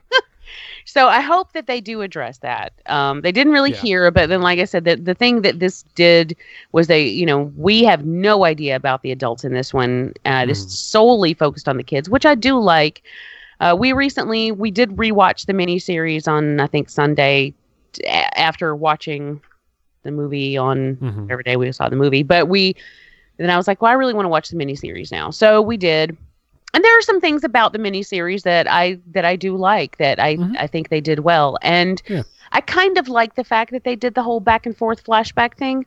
But then at the same time, I'm really interested in this approach, and I I like the fact that we got to spend as much time as we did with the kids. Also in the in the 80s, which I think I think they got it so right that not only do does it feel like a movie that's supposed to take place in the 80s to me, it felt like an authentic movie from the 80s to me. And there are several scenes that were ripped, I mean, just in my brain, could have been ripped right out of an 80s film. And one of those was with Bowers, where he, whoa, by the way, oh my God, Henry Bowers, another actor that was fucking phenomenal. He, I mean, because he was a shit, you know, you expect him to be a shit, but this this portrayal of this character had so much depth where I could feel him uh like uh, his i mean like he's he's an asshole like and i hated him. And like he was to shoot a cat which you know for me automatically means you can burn in hell. And actually i'll i'll help get you there. I will set you on fire. But then in in like the very next moment his father comes along shoots his gun at this kid's feet and this kid pisses his pants. I mean it's and he is i mean he's shaking and crying and he is just terrified to the core of his father and i believe it. And then at that moment i feel sorry for him and and then i'm catching myself going oh my god this guy is an is evil. Why are you feeling sorry for him? I'll tell you why because this is an amazing actor. That's why because he made me. And uh, i love that shit um, but there's a scene where right before he goes to the mailbox to get the knife uh, he's like leaning in uh, against the front of his car. There's the back. His house is in the background. He's wearing those jeans and the bandana around his wrist and the t-shirt with the no arms, and he's got the mullet. And I know that kid. Like I, like that was my cousin. I'm like I'm looking at that kid, and I'm like, oh my god, this looks so authentic it really i mean everything about that scene looked authentic. Not like a film that was trying to look authentic. It looked authentic. And i i bought it. I believed it. And uh, to me that is hard to do because we see it particularly now uh, nostalgia has hit several years ago and everyone is making movies take that take place in the 80s you know and uh, that is very hard to pull off and make it Yeah. real. And I, I feel like they nailed it. Um, and yeah from that like i was saying with the with the in the beginning from that moment when i realized i i was watching this and i saw what happened to georgie and my response was like brian sitting next to me my response was oh fuck. Like they are not fucking around they're not i mean they're just like would you like oh that kid they just ripped that kid's arm right off they're not playing and Pennywise to me was terrifying in that scene when he he's doing like, oh, I like popcorn too. It goes pop, pop, pop, pop, pop, and then he just stops dead. And he's and like Bo mentioned the drool. I thought I w- when I saw that in the, before we saw the movie, like there was a Stephen King did that introduction uh, of the opening scene, and I was I was just like I love the drool because it just it uh it, it was that was really nice. And um the eye thing it's funny when we when we reviewed this on the skeleton crew um we brought up the eye thing and alex was uh, like he was excited about that because like tim curry has the same eye thing. And he's like i think he's like i thought that was really cool homage. And i was like yeah i think bill skarsgård actually looks like that. And he does he, he actually he has that that sort of eye that ticks off to the side and uh, so does tim curry which is just it's kind of a weird coincidence but uh, it's it just it makes him look that much more off kilter just like something's not quite right and um and his smile, which is he did it Yeah. on Conan, which is real creepy. I heard about that. Someone actually told me about that. That they saw him on there and they made him do the smile, and they're like, Yeah. even without the makeup, it looks creepy. Yeah, it, it's a little unnerving. He said something about he had he told a story about how he his brother used yeah, he to do invented that. it. To, he did it to I think, or I think he, yeah, his his older brother could do some like weird thing with his face, He's like- and then he's like, "Oh, I realized I could do that," and then I would torment my little brother with it. That's awesome. Yeah, Um, yeah, it. Uh, I mean, I think Pennywise was was so good. I love the scene where he's climbing out of the out of the projector. Mm. Um, I but then it's the other villains that I liked, or the other iterations of it, rather. The one that really, really, really fucked me up was the leper, and it was the, specifically the fact when he was going after Eddie and he was doing that like um that uh like limpy walk thing, like really fast limp walk after Eddie. I was just like crawling at my seat. I couldn't. I it was like oh get get get ah. it was it really all over, it was going all over me. I was just it was freaking me out bad. So um that was very effective to me. I mean, I'm not gonna say I'm not gonna say it was perfect. You know, very very.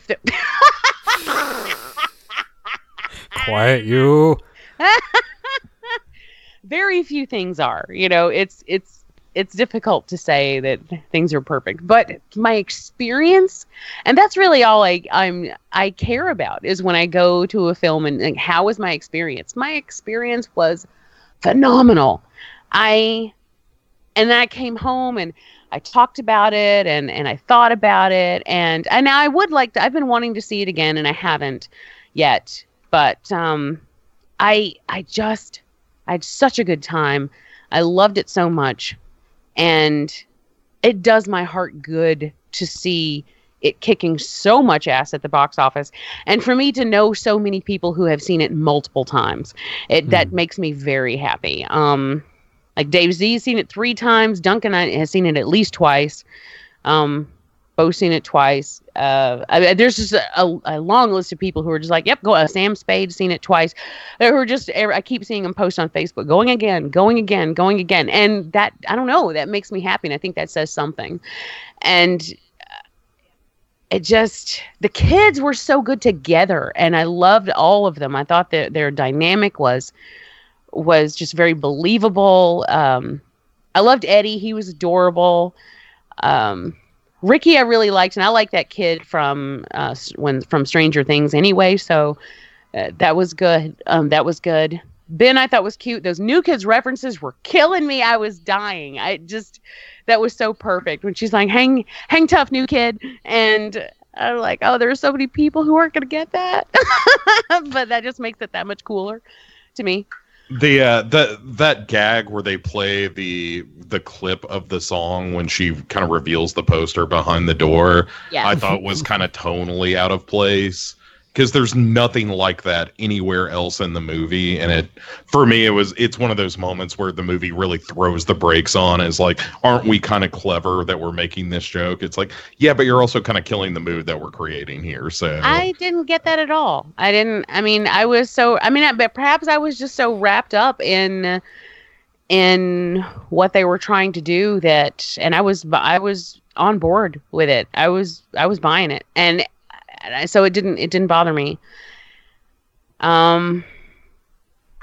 I don't know. I like the fact that in this they all went to clean up the blood, whereas like in the fir- in the miniseries version of it, it was just you know uh, something that she went through alone.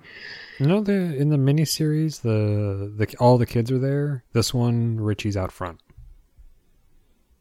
Richie's out watching. Uh, Richie and I think Yeah, but I thought she I thought she cleaned it up herself in the first she in the does, miniseries. and then it happens. oh, and then it comes back. That's Yeah. right. Okay, and then they yeah. All right, that's, That's when they come in. Yeah. Um, Um. there was yeah, I- something. uh, I don't know. I'm really dying to see what how they approach the adult version of it. Right. I don't know if it'll have the same charm. I don't know if I will uh, love it as much. I'm hoping that they interject the kids in there somewhere. That they do yeah. some talk- apparently, there's going to be flashbacks to the to the kids. So Yeah, I hope so because because they were a huge part of why this was so successful. I think, Mhm. at least for me, uh, they they really sold it. Um, I've heard people complaining about their language, and I'm like, you know what, kids cuss. I mean, it, that's just the way it is. And if you think your kids aren't cussing, you're in for a surprise because they do. yeah, they do. And uh, you know, whatever. And they tell dick jokes. That's Yeah. what happens. That's what happens when you get a bunch of, particularly boys together. They're gonna cuss. They're gonna tell dick jokes. So that's just the way it is. Uh, but it, I don't know. I, God damn it, I loved it so much. I really, really, really, really enjoyed it. It was, um, it was so fun. It was one of, the, it was one of those times when, as, as soon as we got finished watching, I was like, oh, I want to see that again. And uh, surprisingly, I still haven't. But it's that's really just been my work schedule. It's it's hard for me to go to the movies when I work midnights. But um, because we like to go to the morning shows because I don't like to be bothered. And and uh, uh, people get on my nerves, so I like to go to the early morning shows, and um, uh, that's to me like the best thing in the world. And Yeah. so anyway, yeah, I mean, I am just uh, I'm over the moon for it. I'm I'm, and I, I find it interesting that we have like three varying degrees of Right. Well, I mean, I'd I'd read um, Bo's initial review, and I was like, okay.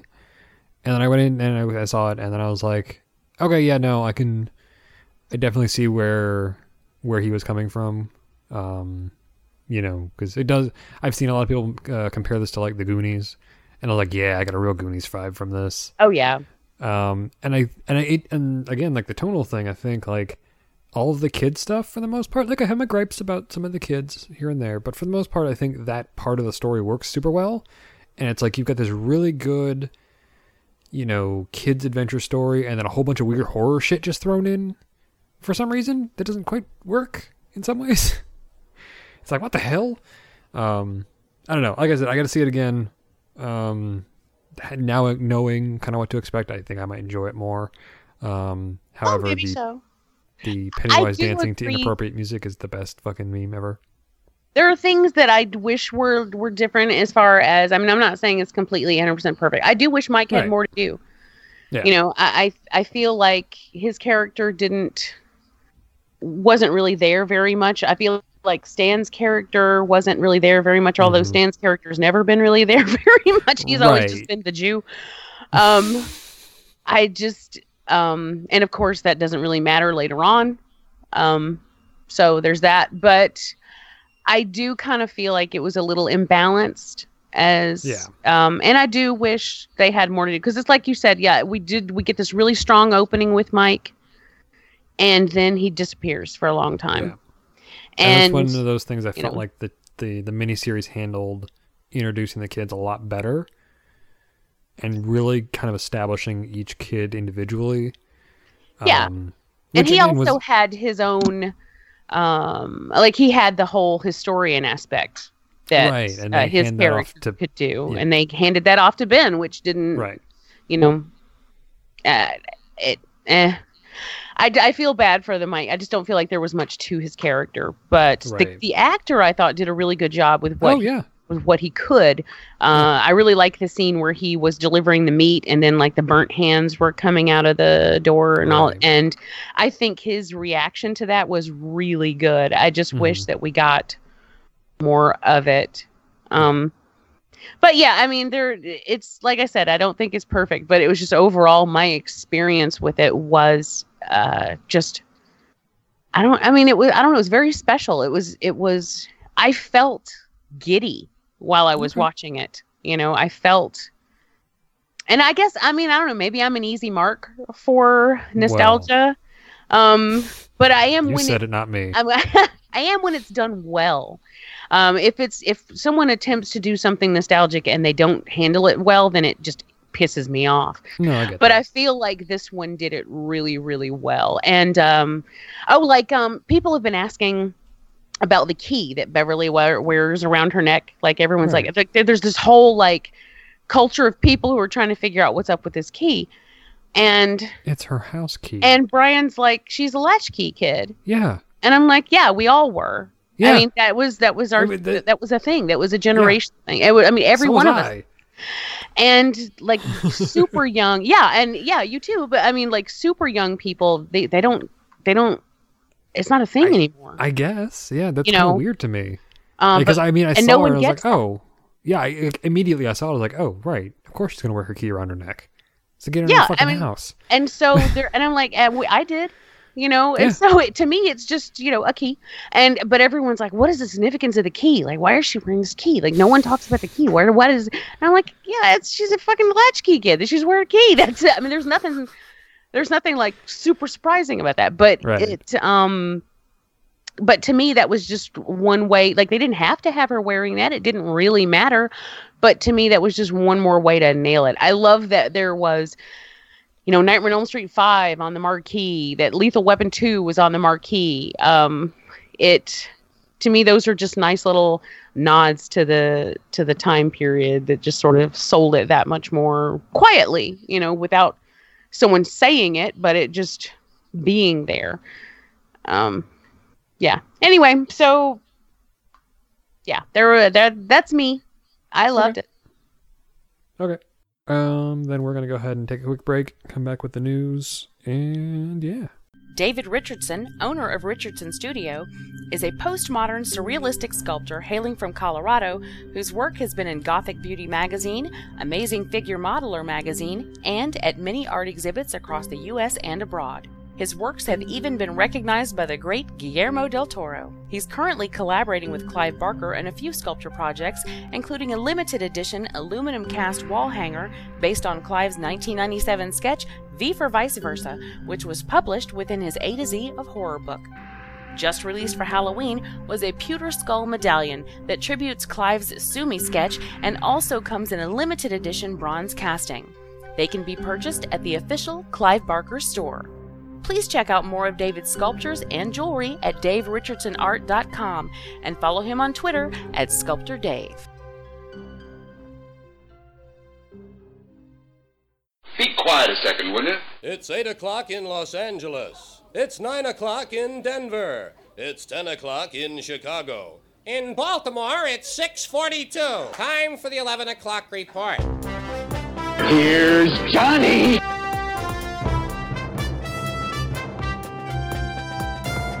I have come here to chew bubblegum and kick ass. And I'm all out of bubblegum.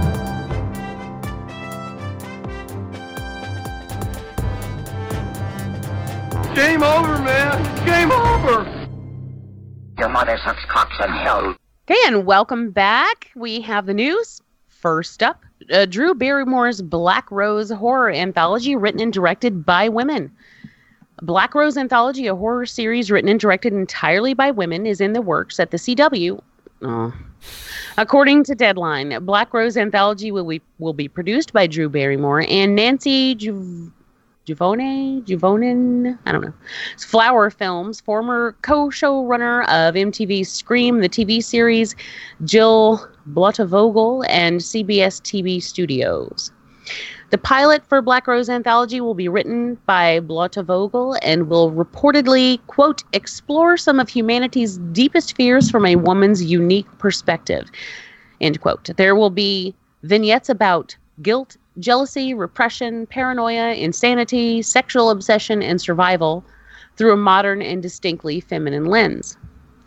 Black Rose Anthology will be executive produced by Blottevogel with Jamie Denenberg and Kevin Abrams from Alpine Labs, Barry Moore, Juvonen, Chris Miller, Ember Truesdell, Nick Phillips, Anthony Mazzi, and Lottie Ferris Knowles from Flower Film. So that's a lot of people. It is. uh, so there's a that's a thing. Yeah. Could Yeah, be um, interesting. I hope it's better than the the double, Double X X, anthology or the yeah. XX type. Yeah. Yeah, I never, I didn't think that was that was. But I mean, it all. It, it. You're right. It depends on the quality of the product. I mean, in.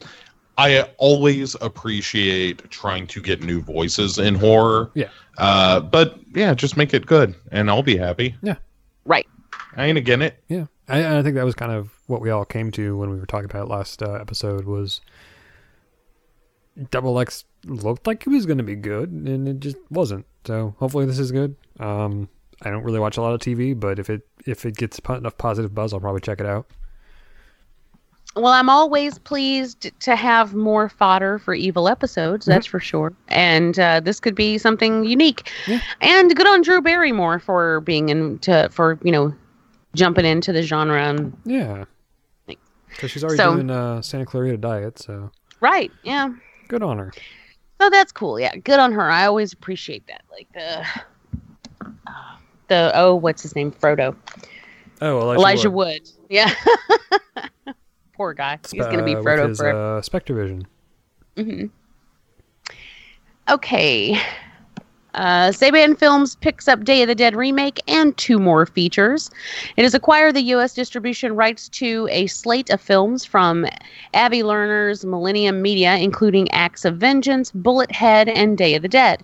Avi Lerner has long become synonymous with widely appealing action thrillers with marquee names like Antonio Banderas, John Malkovich, and Adrien Brody in films with the pedigree of Day of the Dead, said Saban Films president Bill Bromley.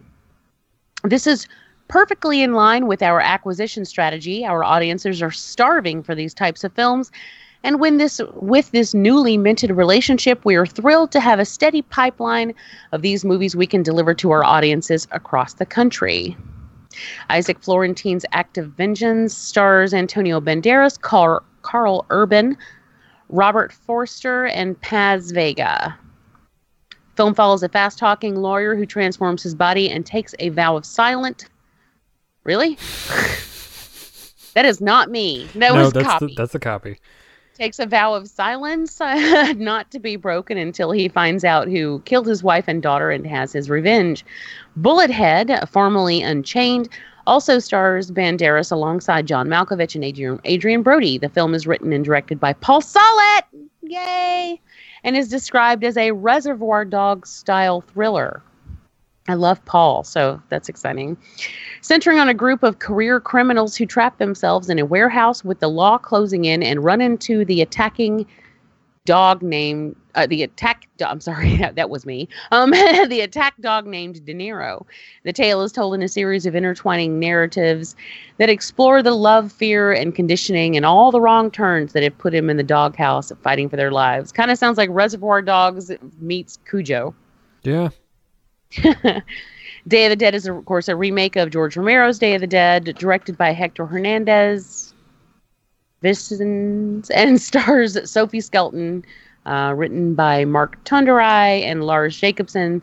Follows a small group of military personnel and survivalists who dwell in an underground bunker as they seek to find a cure in a world overrun by zombies. Well, already it sounds like it's going to be miles ahead of the previous Day of the Dead. That is not the synopsis I read recently. Oh, really? shit. What did you get? Uh, I'll tell you what. You keep going. Let me see if I can find it. Yeah, I'm- Okay. I'm pretty sure Millennium Films were the ones who put out the last Day of the Dead remake, and also that abhorrent fucking Creepshow three. So, yeah. Anyway, that Uh, sounds it- awful. The so Jonathan Skye is uh all right, Day of the Dead follows a former medical student tormented by a dark figure from her past who happens to be a half human, half zombie, hell bent on destroying her. Oh no no no no no! That sounds as bad as as fucking vegetarian zombie. Yeah, yeah, and the uh, yeah, it look no, it looks terrible. Well, like, why on earth would you not just remake Day of the Dead? Like, if you're going to do a Day of the Dead remake, don't get fancy. Just remake Day of the Dead. You know, like you can update it or whatever, but don't don't get fucking cute Yeah. with your Yeah. vegetarian zombies and your Jonathan Scages. Yeah, I don't. Uh, I, I don't get it. Uh, like right now, we even have the. We're even under the you know threat of nuclear war again. So could have the same climate. I um. That's really not funny. No. That's really not funny. I laughed to keep from crying. We're fucked, y'all. Um, 2017. what the fuck is happening? Oh, I'm riding this motherfucker down like Slim Pickens. I know you are. um yeah i don't know why it's just it's the same it's like the the um i am legend syndrome you know for whatever reason people can't just make the damn just make day of the dead why is it hard Right. you know it's not hard it's a very simple it's one of the simplest dead Yeah. Concepts out there it's Get not hard his to do original script and do that. Oh, that would be fantastic because his script was so big that he couldn't he couldn't afford to make what he wanted to. I would love to see what he had wanted to do come to life. Yeah. And I think that would actually and if it was done really well by someone who knew what they were doing, it could be the the best tribute to Romero ever. Oh yeah. So, yeah, listen to us people. Yeah. Goddamn. Um. Okay, well, uh, since we've been talking about it, I have a whole bunch of it news, and um, so it looks like I don't know if you guys are going to be happy about this or not, but the director's cut is coming out with 15 minutes of additional footage, which I'm okay with. All Mike. Um, Yeah. yeah. Now more hilarious? Mike. Wouldn't that be hilarious? Um, let's see. Uh, the director's cut would entail. Uh, Muschietti says there's a great scene. It's a bit of a payoff of the Stanley Uris plot, which is the bar mitzvah, where he delivers a speech against all expectations. It's basically blaming all the adults for Derry of Derry for the town's history, and it has a great resolution. Well, that could be interesting. He also revealed an extended version of the quarry scene that could appear in the director's cut after the spitting contest escalates into something that is completely weird and irrelevant to the scene, but is so funny Jack Grazer, who plays Eddie, does something that is completely bonkers. Yeah, because Okay. he fucking rules. That kid is great. Yeah, he is. Oh, I loved it when he told off his mom. Yeah. that was fantastic. I, I These are gazebos. They're bullshit. Uh, I hope him and the girl who played Bev have really. I actually I want all of these kids to have good careers because they're all good actors, but especially him and Bev. I think those two were really standouts. And you know what's funny about Beverly is when I saw the trailers, I did not expect to like her. Like I was like, oh, I'm not gonna like her. I'm not gonna like. And I, I, I just, I don't know why, but I just didn't expect to. But then when we were actually watching the movie, I was in love with her. I think mm-hmm. she's fantastic, and she, yeah, she is definitely going to be a star. And if she's not, then something's wrong with the world because she deserves it. Um, but more it news. It's dominating the box office again with a second weekend of 120 million dollars globally. Um, that's just uh, over the weekend. Um, it grossed uh, 60 million dollars domestically this weekend for a total of 218.7 million dollars domestically. But for a worldwide sum of $371.3 million at the time of the writing of this article, at least. And that all on a budget of 35 million bucks. So Yeah, there is going to made its it's made its uh, Yeah. budget back. They're just crazy. They have more than 10 times made their budget back. There is no doubt in my mind we're going to get the sequel Yeah. and that Muschietti will be able to command a huge paycheck in order to make it. Like, he is sitting pretty right now. And you know, after Mama, he's got to be feeling so good. Because uh, I know every a lot of people, I didn't hate that movie. I didn't. Um, but a lot of people I didn't did. see it. And um, I think he's also Bruce. I didn't put in the news because I didn't want to. I knew the news was going to run a little bit long. Um, but he, I think he just got offered like a Dracula prequel with some studio, might be Warner Brothers. I don't remember. A prequel. Yeah, it's called like Dracul. Oh, okay. I didn't actually read the story. I just read the headline. I was like, um, all right. I'm like, you- Interesting. you should work on chapter two first and not worry about that other fucking shit. right. Don't fuck I up my destruction of Derry. God damn it! I need that. yeah. Um. Uh, I'm excited. I it just it really does make me happy because that means not only is this uh, one of the highest grossing horror films of all time, but I mean, and that is just in two weekends. yeah. two weekends. I mean, it is just blown it away. Like, but it is the highest grossing film ever for September. Yep. Ever. And I think it's the highest rate grossing R-rated film now too, beating out Deadpool. Oh, it did. What was Deadpool's numbers? Do you know? I don't Do you remember, offhand. I know Deadpool was. I think Deadpool had become was the number one Yeah. money making R rated film, and I think this one blew past it. Uh, either after it opened or like by now it Well, has to have. With this and Yeah. Split and Get Out, horror in the theater has had a booming year, And we and a question about that in the news. that makes kind me of. excited. Or not but excited. um, on the other end of that spectrum, we have Darren Aronofsky's Mother, which is not doing so hot. No. Um, it uh, it debuted in the third spot with seven point five million dollars, and on a thirty million dollar budget. It's not doing very well, and it also got an F cinema score from audiences, which, um, yeah. I mean, I haven't seen it. Yeah. Uh, various people I know who have seen it think that I will love it. Uh, I am a big fan of Aronofsky. I have not disliked anything he's done before. So, I mean, um, I'm not surprised at all. Like no, when it was like, oh, Aronofsky's doing a weird fucking horror movie thing. Of- I'm like, and as soon as I was like, as soon as I saw like, oh, it got an F on Cinema Score, and I was seeing all these like back and forth about it, I was like, yep, it's an Aronofsky movie.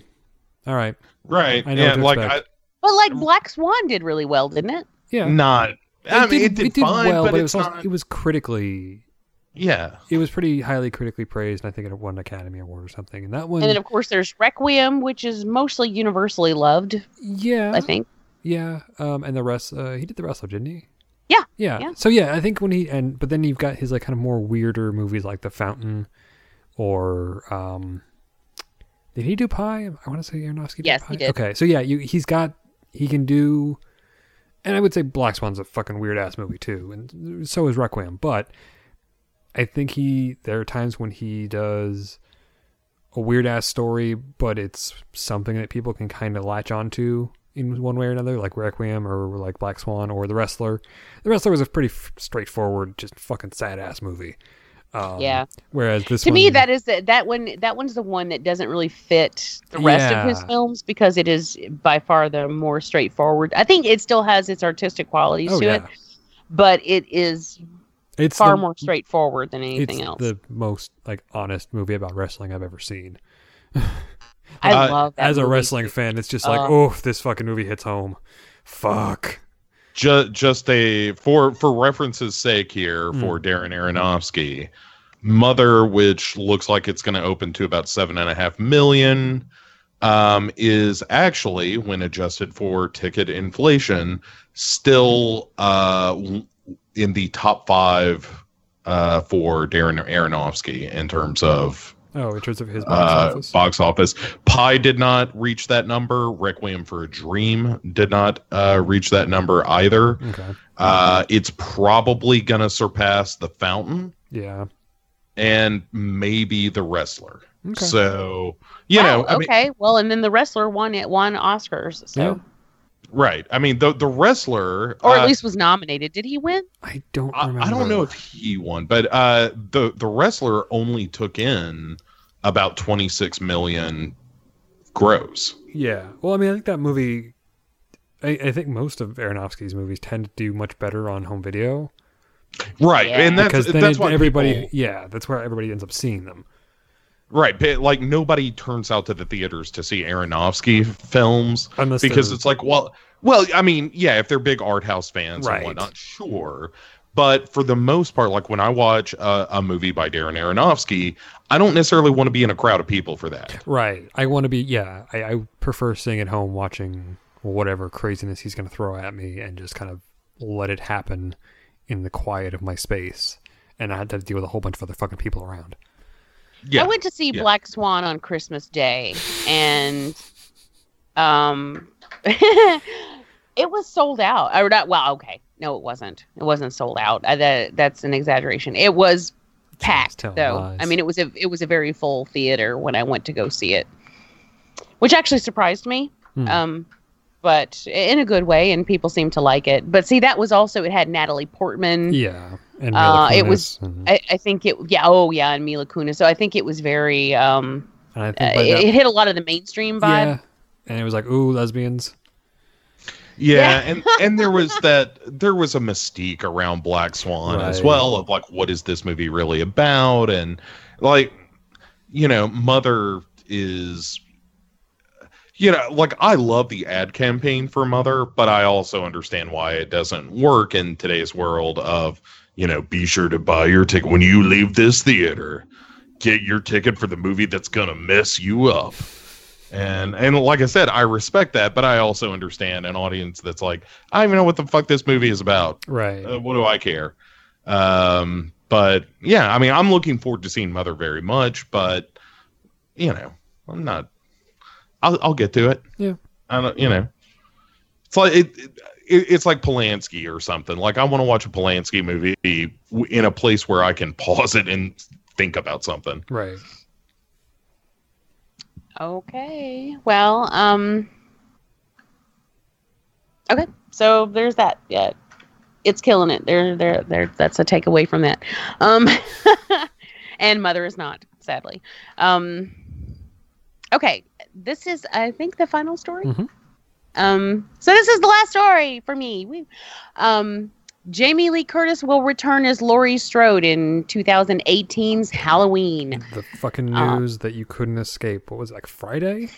Yeah, man, it, the internet was blowing up, and I Jesus was having I was having people sending me this left and right. Um, it's like li- you know, listeners and and friends or whatever, just dropping it. It's like, have you seen this? Have you seen this? Have you seen this? And I'm like, yeah, I've yeah. seen it. it's all over fucking Insta. Like everybody on Instagram had reposted it. I saw it so many times pop on Facebook. I I literally could not scroll through my pa- my Facebook page without Oh, seeing that fucking picture of Talked about it, yeah. goddamn Jamie Lee Curtis. I mean, but she looks I great, will say, but oh yeah, I will say I do appreciate people bringing the stuff like this to my attention. So please don't don't mistake that for me being like, stop telling me stuff. No, I I appreciate that when people do that. And it's if just I had missed it, then you know, it's just funny that yeah, when this story hit, it just it was just everywhere. It was like, um, It's like I, I don't know, it was like the, a the big like a- stories we kind of can't miss. Like it's inevitable. We like we just the, the big ones are like this. There's no way we can miss that. You know. Yeah. But So, well, um, in case you did miss it, uh, here it is. Uh, if you've been living under over- a rock, it was over two years ago that Blumhouse announced they were set to bring the next chapter in the Halloween franchise to the big screen and have continued to turn heads with their ideas for the project. This is one of those stories that um, you keep seeing teased, like this and the next Friday the Thirteenth. They keep you uh, Right. people keep dropping dropping stories and you know and and it's just gotten to the point where they're mostly clickbait and no one pays attention anymore because they're um they just don't believe it they're Right. like ah you're full of shit well, stop I mean, talking with this one at least we've had like we knew Carpenter Right. was going to be involved producing, and we That's the difference. Yeah, the difference like Carpenter has Carpenter dropped that he was producing. Carpenter dropped that he was going to be working on the soundtrack, and it's like, oh, okay, maybe there is going to be another Halloween movie. Yeah this is that this is actually one of those where you can i think that's what made it blow up so hard is Yeah. that people are like oh wait a minute this is actually this could be a real thing so the latest announcement is definitely intriguing as they've confirmed jamie lee curtis will return to the franchise that kicked off her career and she will once again be playing the iconic role of laurie strode who comes to her final confrontation with michael myers again? I don't know. Fans are likely scratching their heads at this revelation like i just did since curtis's character was unceremoniously killed off in halloween resurrection.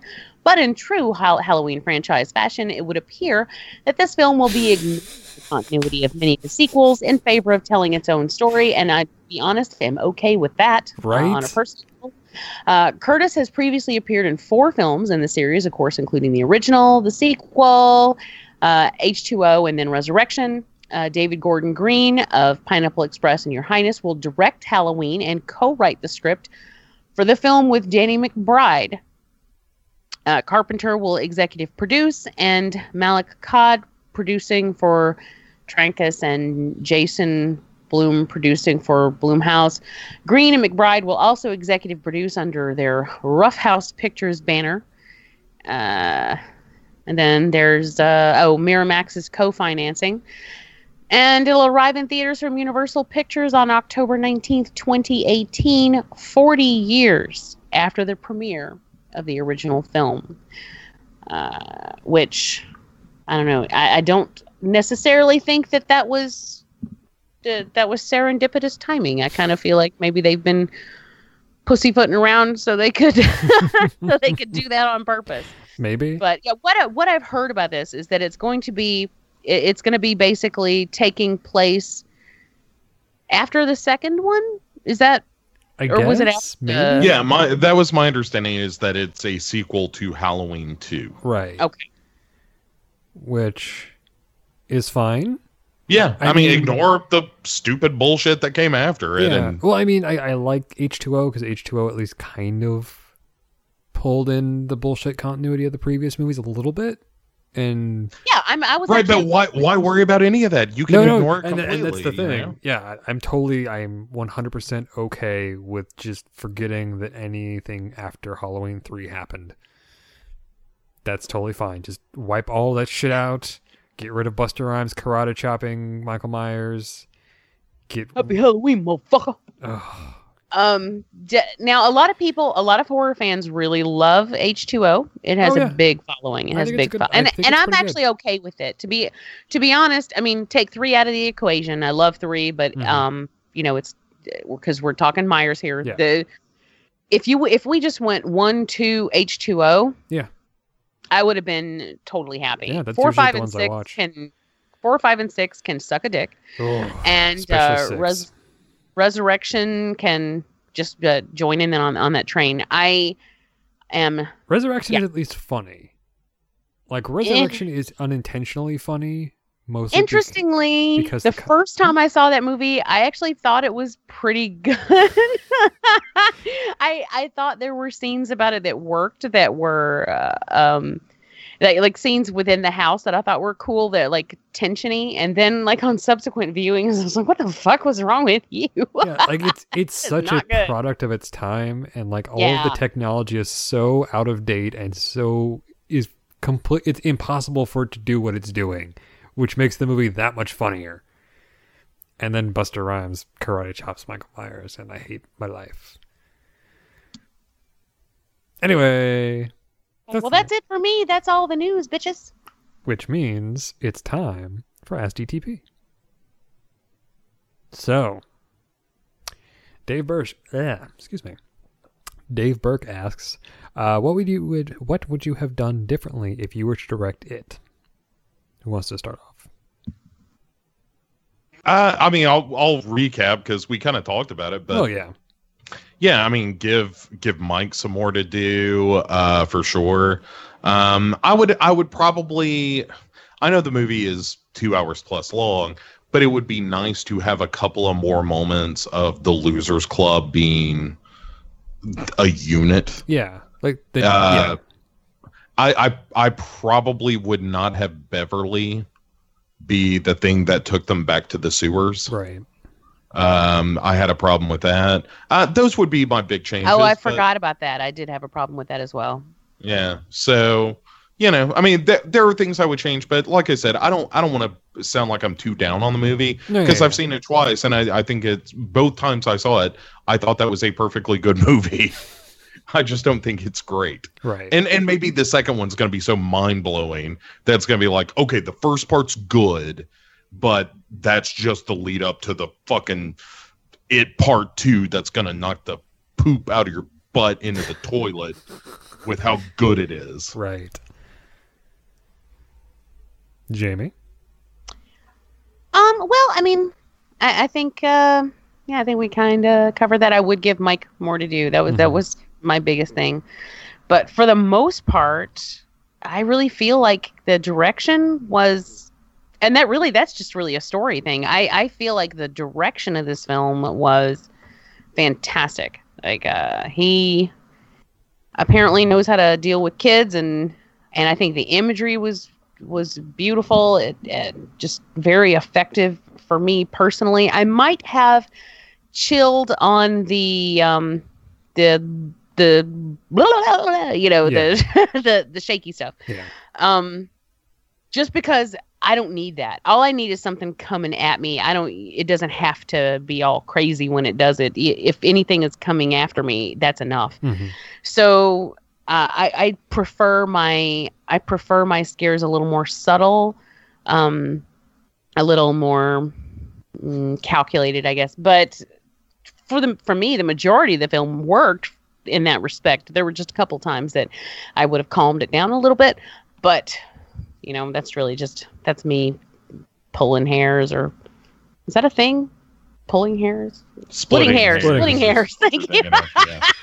Pulling hairs is a thing you learn at the Jamie Jenkins Memorial Hospital for Head Brain Research. Mm-hmm. Um, if we're running with what we already have versus if if if you all right, so taking the question as just with with the movie we have, what would I have done differently?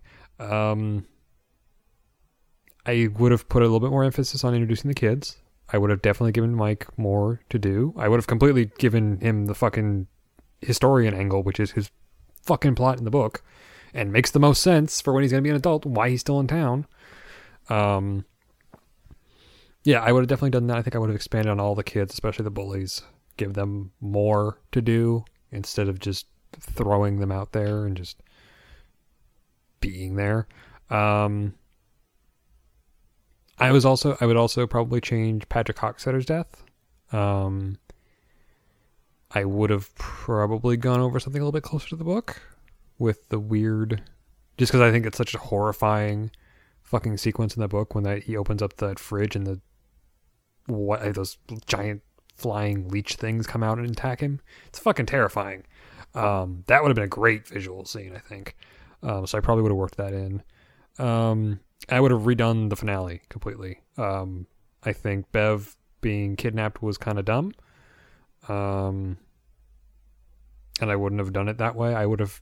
There's a way to get the kids into the, goddamn sewers. Um, you know, without having Bev be the one who gets kidnapped. Um, and I would have probably put a much heavier emphasis on the mystical aspect of childhood and the magic of imagination stuff. Um, I don't necessarily think we needed the smoke lodge scene and the ritual of Chud. Um,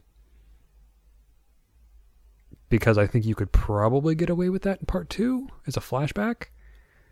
Um, but yeah, I would have definitely put a heavier emphasis on the idea of they're going to fight a monster as children. Um, you know, I can get the goddamn silver silver bullets in there somehow.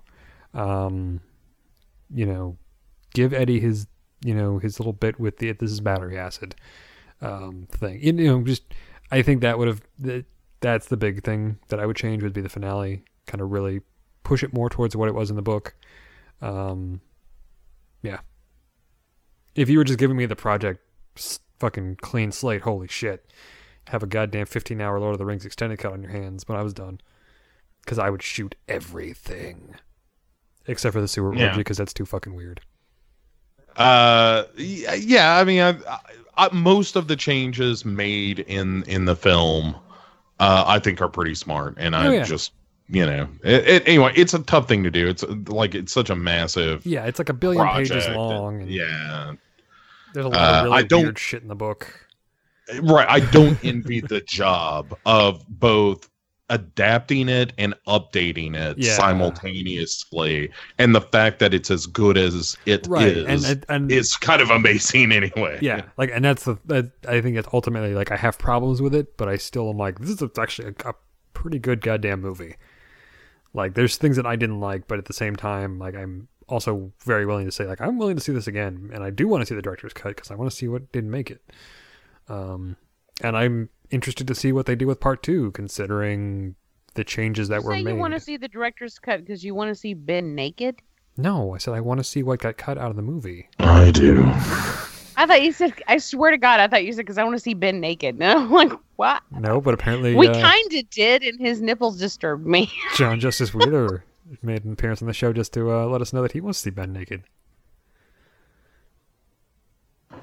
I always wanted to be part of the Losers Club. I was just too cool. Thank you, Mr. Wheeler.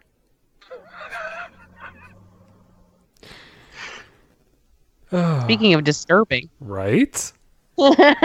anyway, uh, Jope, uh, Joseph, uh, uh, Joseph Trustiello asks us two questions. First is thoughts on the upcoming Happy Death Day. Ooh. Jamie. the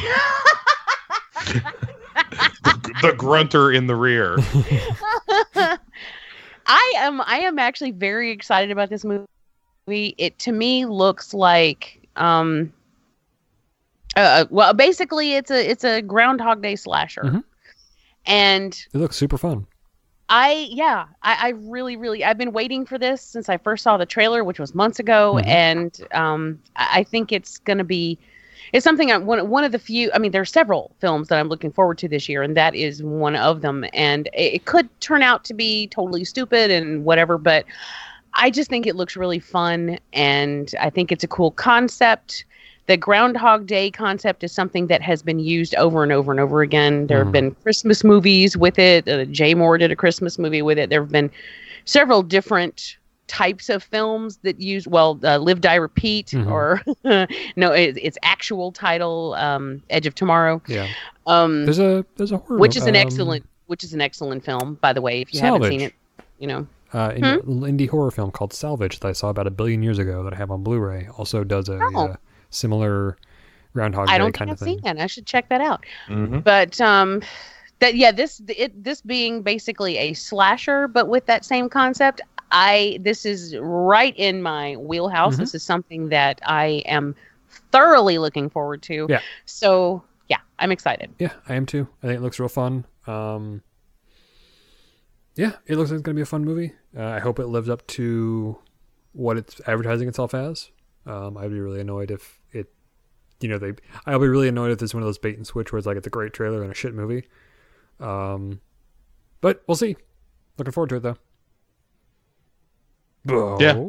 Yeah, no, I agree. I, I thought it was uh it was one of those trailers that I was initially put off by, and then when I saw what the gimmick was and the fact that they're leaning into it to be kind of silly and goofy with it, Mhm. at least in a couple of moments, um, I, I felt a little bit better about it. I, I'm way more curious to see it than I thought I would be. Okay. Um, but if I may give a special shout out, yes. Speaking of trailers that happened uh, in front of the movie It, I don't give a shit. That Thor Ragnarok trailer looks rad. Oh, I didn't get that one. Oh my! I've seen it. I saw it on. I've seen it on YouTube. It looks. It looks fun. Like I'm not a super huge fan of those Thor movies. Um, no, they're they're barely watchable, but this looks the first half of the first one is so good. But uh, it, I, you know, I think this all goes back to Taika Waititi Yeah. being at the at the helm of this thing. Yeah. And like the new trailer, the music that they play sounds like a Yes organ solo in the trailer. It is it, like they lean so hard into 70s pop art kind of vibe and even some of the shots from the film look like these almost Frank Frazetta drawings or something. It's a oh man, that movie looks like just an experience and I kind of don't give a shit about Thor and never did. uh, and I'm really excited to see this movie. So, um, but anyway, that that's an answer to a question no one asked. Okay. Uh, he asked his his second question is: With the success of the Friday the Thirteenth video game, is there a property would you like to see translated into the medium, uh, be it done as an RPG, MMO, etc.? Jamie, Mm, you know,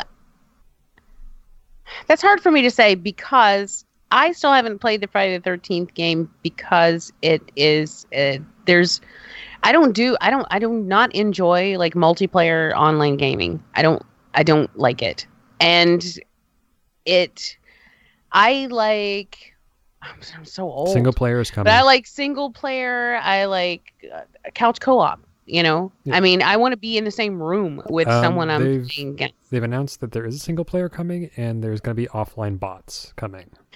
Now, I did. Um, oh, that's cool. But I, I kind of had a feeling they would, if if it did well, that they would do a single player campaign. But then I, kind of feel like it might just be a token. Like they're not going to put a whole lot of uh, effort into. From my understanding, like, and I've been following this game pretty much since launch. Um, I mean, I, Mhm. I knew about the, the Kickstarter, and I was like, oh, cool, there's gonna be a Friday the Thirteenth game that'll never come out. Um, and then I've been, like I said, since launch, I've had it, and I've been following what the devs are posting, and like they've been really very cool about talking to the community and being like, hey, here's where we're at, here's where stuff is, here's why you know Xbox hasn't gotten this patch yet because we're going through cert still, or you know we didn't pass cert because of this, so we're going back and fixing it so we don't have to do this a bunch of times. Um, and I want to say Friday, uh, they released uh, an image on Twitter of their sort of roadmap of content. Um, and it's like there's two new Jasons that are going to be supposed to be coming. Um, there's some new counselors that are on there that are coming. Um, single player is coming. There's a thing called Virtual Cabin, uh, which is supposed to be.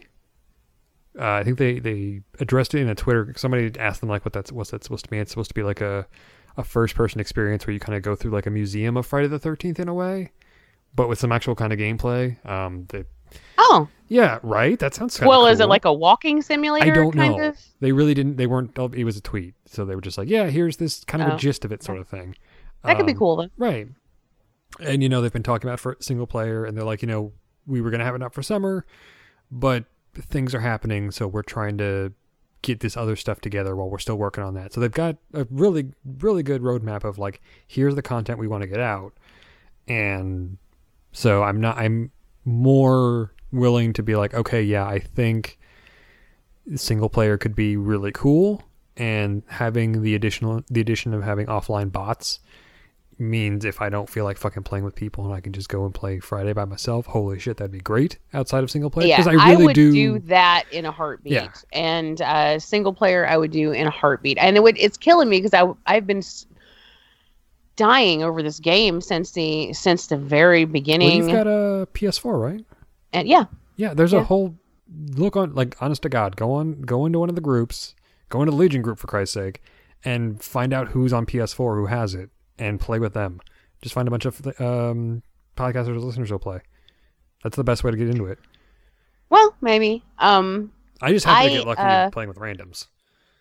Speaking of uh, video games and Mm-hmm. my passing birthday, well, the, the, the one cool thing that I got from Brian for my birthday is the remastered Crash Bandicoot Oh. trilogy. Neat. And uh, yeah, that's super fun. It's hard. I mean, it's uh, I got to get good. Um, I haven't platformed in a very long time, and uh, that it definitely the the remastering of the game really does make a difference in some of the in some spots, which I'd heard people talk about and and some of them complaining about. And I was just like, well, you know, we'll see. And no, it really, it really has. Yeah. And I'm like, fuck.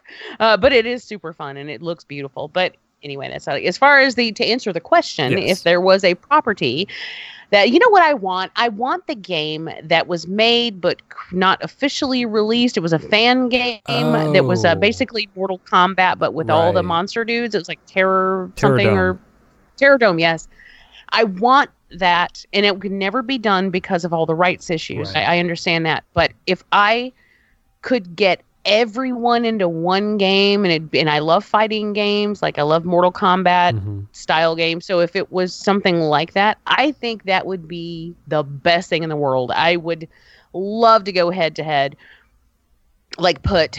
For you, I mean, you yourself could you you could do Freddy versus Jason and, and whatever you know.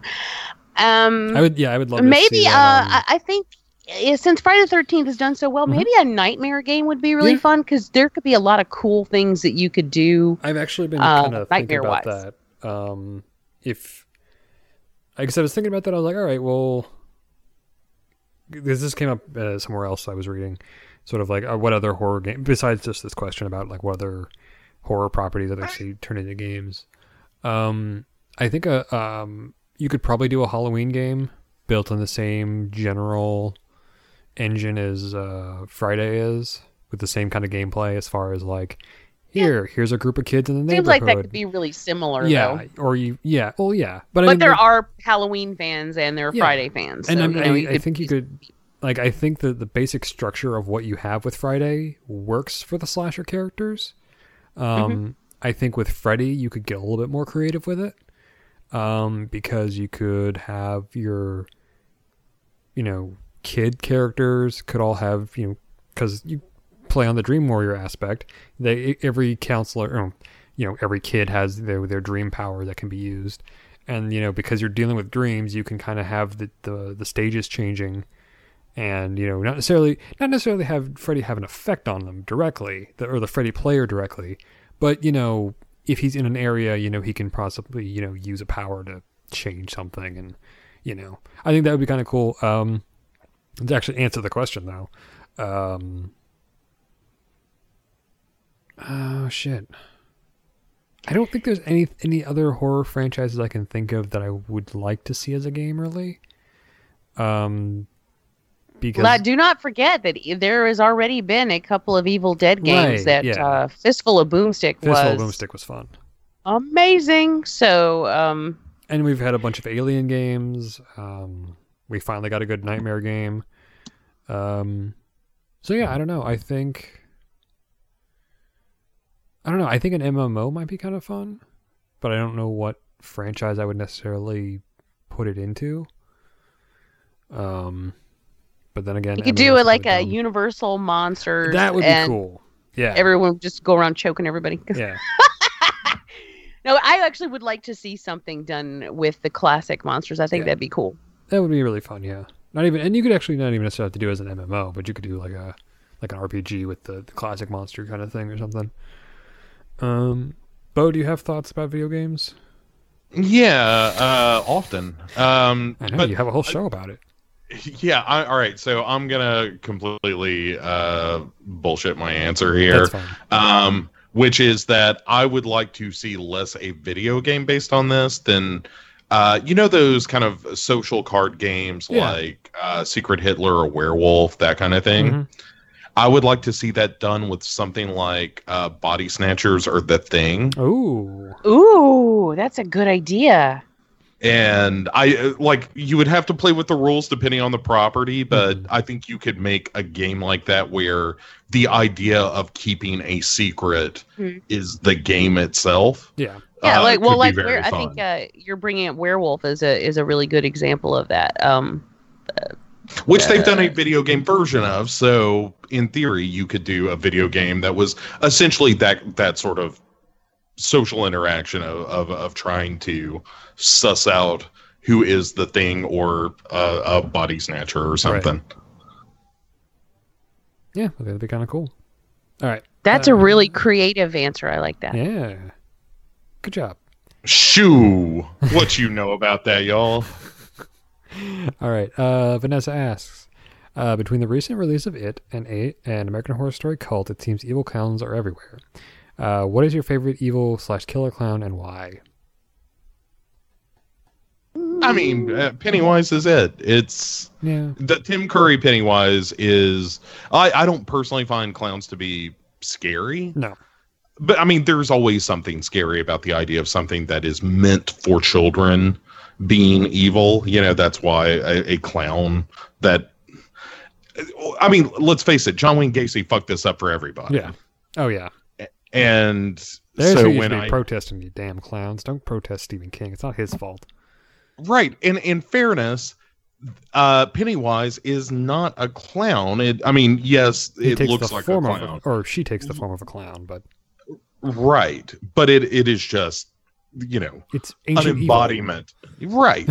and uh so yeah, complain about your American horror stories and whatnot. Uh and not just this season, like the the clown was from sure. um, Twisty. Yeah, was from I a couple of Twisty. seasons back. yeah. So yeah, I mean, a- as the favorite, absolutely the original Tim Curry performance as Pennywise. My addendum to that is, uh, hey, everybody, calm down. Uh, like parents, you don't have to cancel the clown for your kid's birthday I party mean, if you probably should to. because you I- shouldn't have a goddamn clown at your kid's party anyway. Clowns are fucking weird. Kids don't like clowns. I think any grown up that is not a teacher and specifically takes on a job where you spend time around children is suspect to me. yeah, that makes sense. But uh, that's just because I have a deep cynical streak and I assume that everyone is always up to no good. Right. As Yeah. well, you should. I love the clown from the movie Clown, uh, uh, which just is main, mainly it means I love the the story behind that or the the the folklore that they created for Mhm. that film. Uh, crazy about that. I personally I don't find clowns scary. Yeah, no. As a kid, I never liked them, but it's not because I thought they were scary. They annoyed me. I just thought they were annoying and I wanted them to go away. Like, you know, they like if you go to the circus or something like that, you know, clowns are always coming up to you like trying to be all clowny and I'm like, get away from me. Like you're you're, you're pestering me and you're not funny. Like I've just never I've never thought clowns were funny. And um I just find them more of an, an annoyance than anything else. But I can I guess see why people are frightened of them. I've never personally gotten that. Like I don't I, okay. Um unless it's intended to be scary, then I think it's more just that it's scary, not that it's a clown. Um like Twisty, I mean the bottom half of his fucking face is missing. So I, I think I, whether he was a clown or a bus driver, he would he would be scary. You know, it's Right. to me. Um, but you know, I always enjoyed Tim Curry's Pennywise. I am in love with Skarsgård Pennywise now. I, I I I love him so much. And uh, Twisty, I enjoyed. Um, yeah, It's uh, but yeah, you kind of nailed it, Bo, with uh, John Wayne Gacy. I mean, he, that to me is the all-time Oh, scariest clown ever. Right? scariest clown ever because it was real, Yep. and uh, yeah, that's that's some creepy shit right there. Yep. Um, I'll throw an honorable mention to the Killer Klowns from Outer Space, and whatever the fuck that stupid clown was in Drive-Thru, because that movie was real dumb, but the guy it was kind of an okay costume. It was real fucking stupid. Uh, but yeah, and like Pennywise. I'll, although I don't know if I would necessarily, as much as I love Tim Curry's performance, as much as I love Bill Skarsgård's performance, actually kind of would go with the Pennywise that I imagined as I was reading the book. Um, who, when I started reading it last, about a year or two ago, uh, was the first time I was able to divorce that character from Tim Curry and kind of see him as he Mhm. was described. And holy shit, that character is terrifying. My brain made that made Pennywise horrifying. It was great. All right, um, Darren, good old Darren Wilson asks. Um, well, this was more of a. There was a discussion that came up um, where the Guardian website posted an article about um, the recent success of horror sort of saving cinema, and uh, friend of the show Mark commented that that was fucking stupid because most cinema shouldn't be saved and it's garbage. And I made the joke that uh, yeah, Hollywood should be burned down and we should try again. Um, however, to actually get to the point of the question is sort of where how do we feel about that the, the idea that horror is going to quote unquote save uh movies considering I think it happens about every twenty years. doesn't yeah it? yeah i feel like it does because like you know we was all doom and gloom about oh box office down memorial day weekend was terrible and you know now this little horror movie that i i feel like they did a lot of marketing for it. Like i didn't see any real tv spots for it but i definitely saw a lot of buzz around it. And i don't know if that's just because i'm a horror fan or not. Um but it clearly they did a good fucking job marketing this thing No, they did some. They did some. They marketed the fuck out of this. There Yeah. were like places uh, worldwide where as they we've seen with the box office Yeah, they would do things uh, like tie red balloons to Yep. sewer grates and shit like that. I mean, they went all out yeah uh, for this, which I thought was very cool. I always like when thing when things like that happen, like when um Dexter, like it was a forget what season premiere of Dexter it was, and there were a bunch of fountains all over that were that dyed the water red. right Um, I mean, just I, I like it when things get into the real world. Yeah, yeah. Those kind of fun marketing things like that. Mm-hmm. Um, I think you're right though. I, I the the the kind of the joke you made about doesn't this happen every twenty years? Yeah, kind of. Um, I don't. I feel I- like. I- it- oh, sorry, go ahead, Bo. I, I was just gonna say, I would argue all of this is the trend of box office continues to head down. Yeah, I don't know that it like horror movies are saving the box office this year no, because I only because they're popular because it's such a fucking stressful time. Right, and horror movies always do better when everyone's under a lot of stress Right. like like w- watching a movie like it and being able to say that's the thing i'm afraid of Mhm. is helpful in a time where there is this miasma of you know potential nuclear war and racism and xenophobia and Nazis in like the streets, and Nazi, yeah, all the this kind of harsh negative stuff that's Right. floating around for realsies Right. out there in the world as a like a real person. Somebody's out doing shit like that, right, and so seeing a movie like it is a much more manageable way to be afraid. there is something cathartic about it. Yeah, absolutely, and and so horror movies are doing really well right now because of that and also a perfect storm of it you know it is it yeah, after all. It is uh, an important book and a well remembered film or a tv movie so yeah there are a lot of things combined to to, to get the success of this just right. Right. if it were just any old horror movie then mother would have done tremendously as well right, um, but yeah, I mean, this is the horror has consistently been doing well ever since the world took a shit on itself. right, basically, And and uh, you can expect that to continue until things like the ship rights itself. And then, because you know what, we haven't seen popular in a long time romantic comedies, and that's probably what's going to be big next. Um, you know, it's you're been right. lo- You're Yeah, you're absolutely see that. right. Yeah.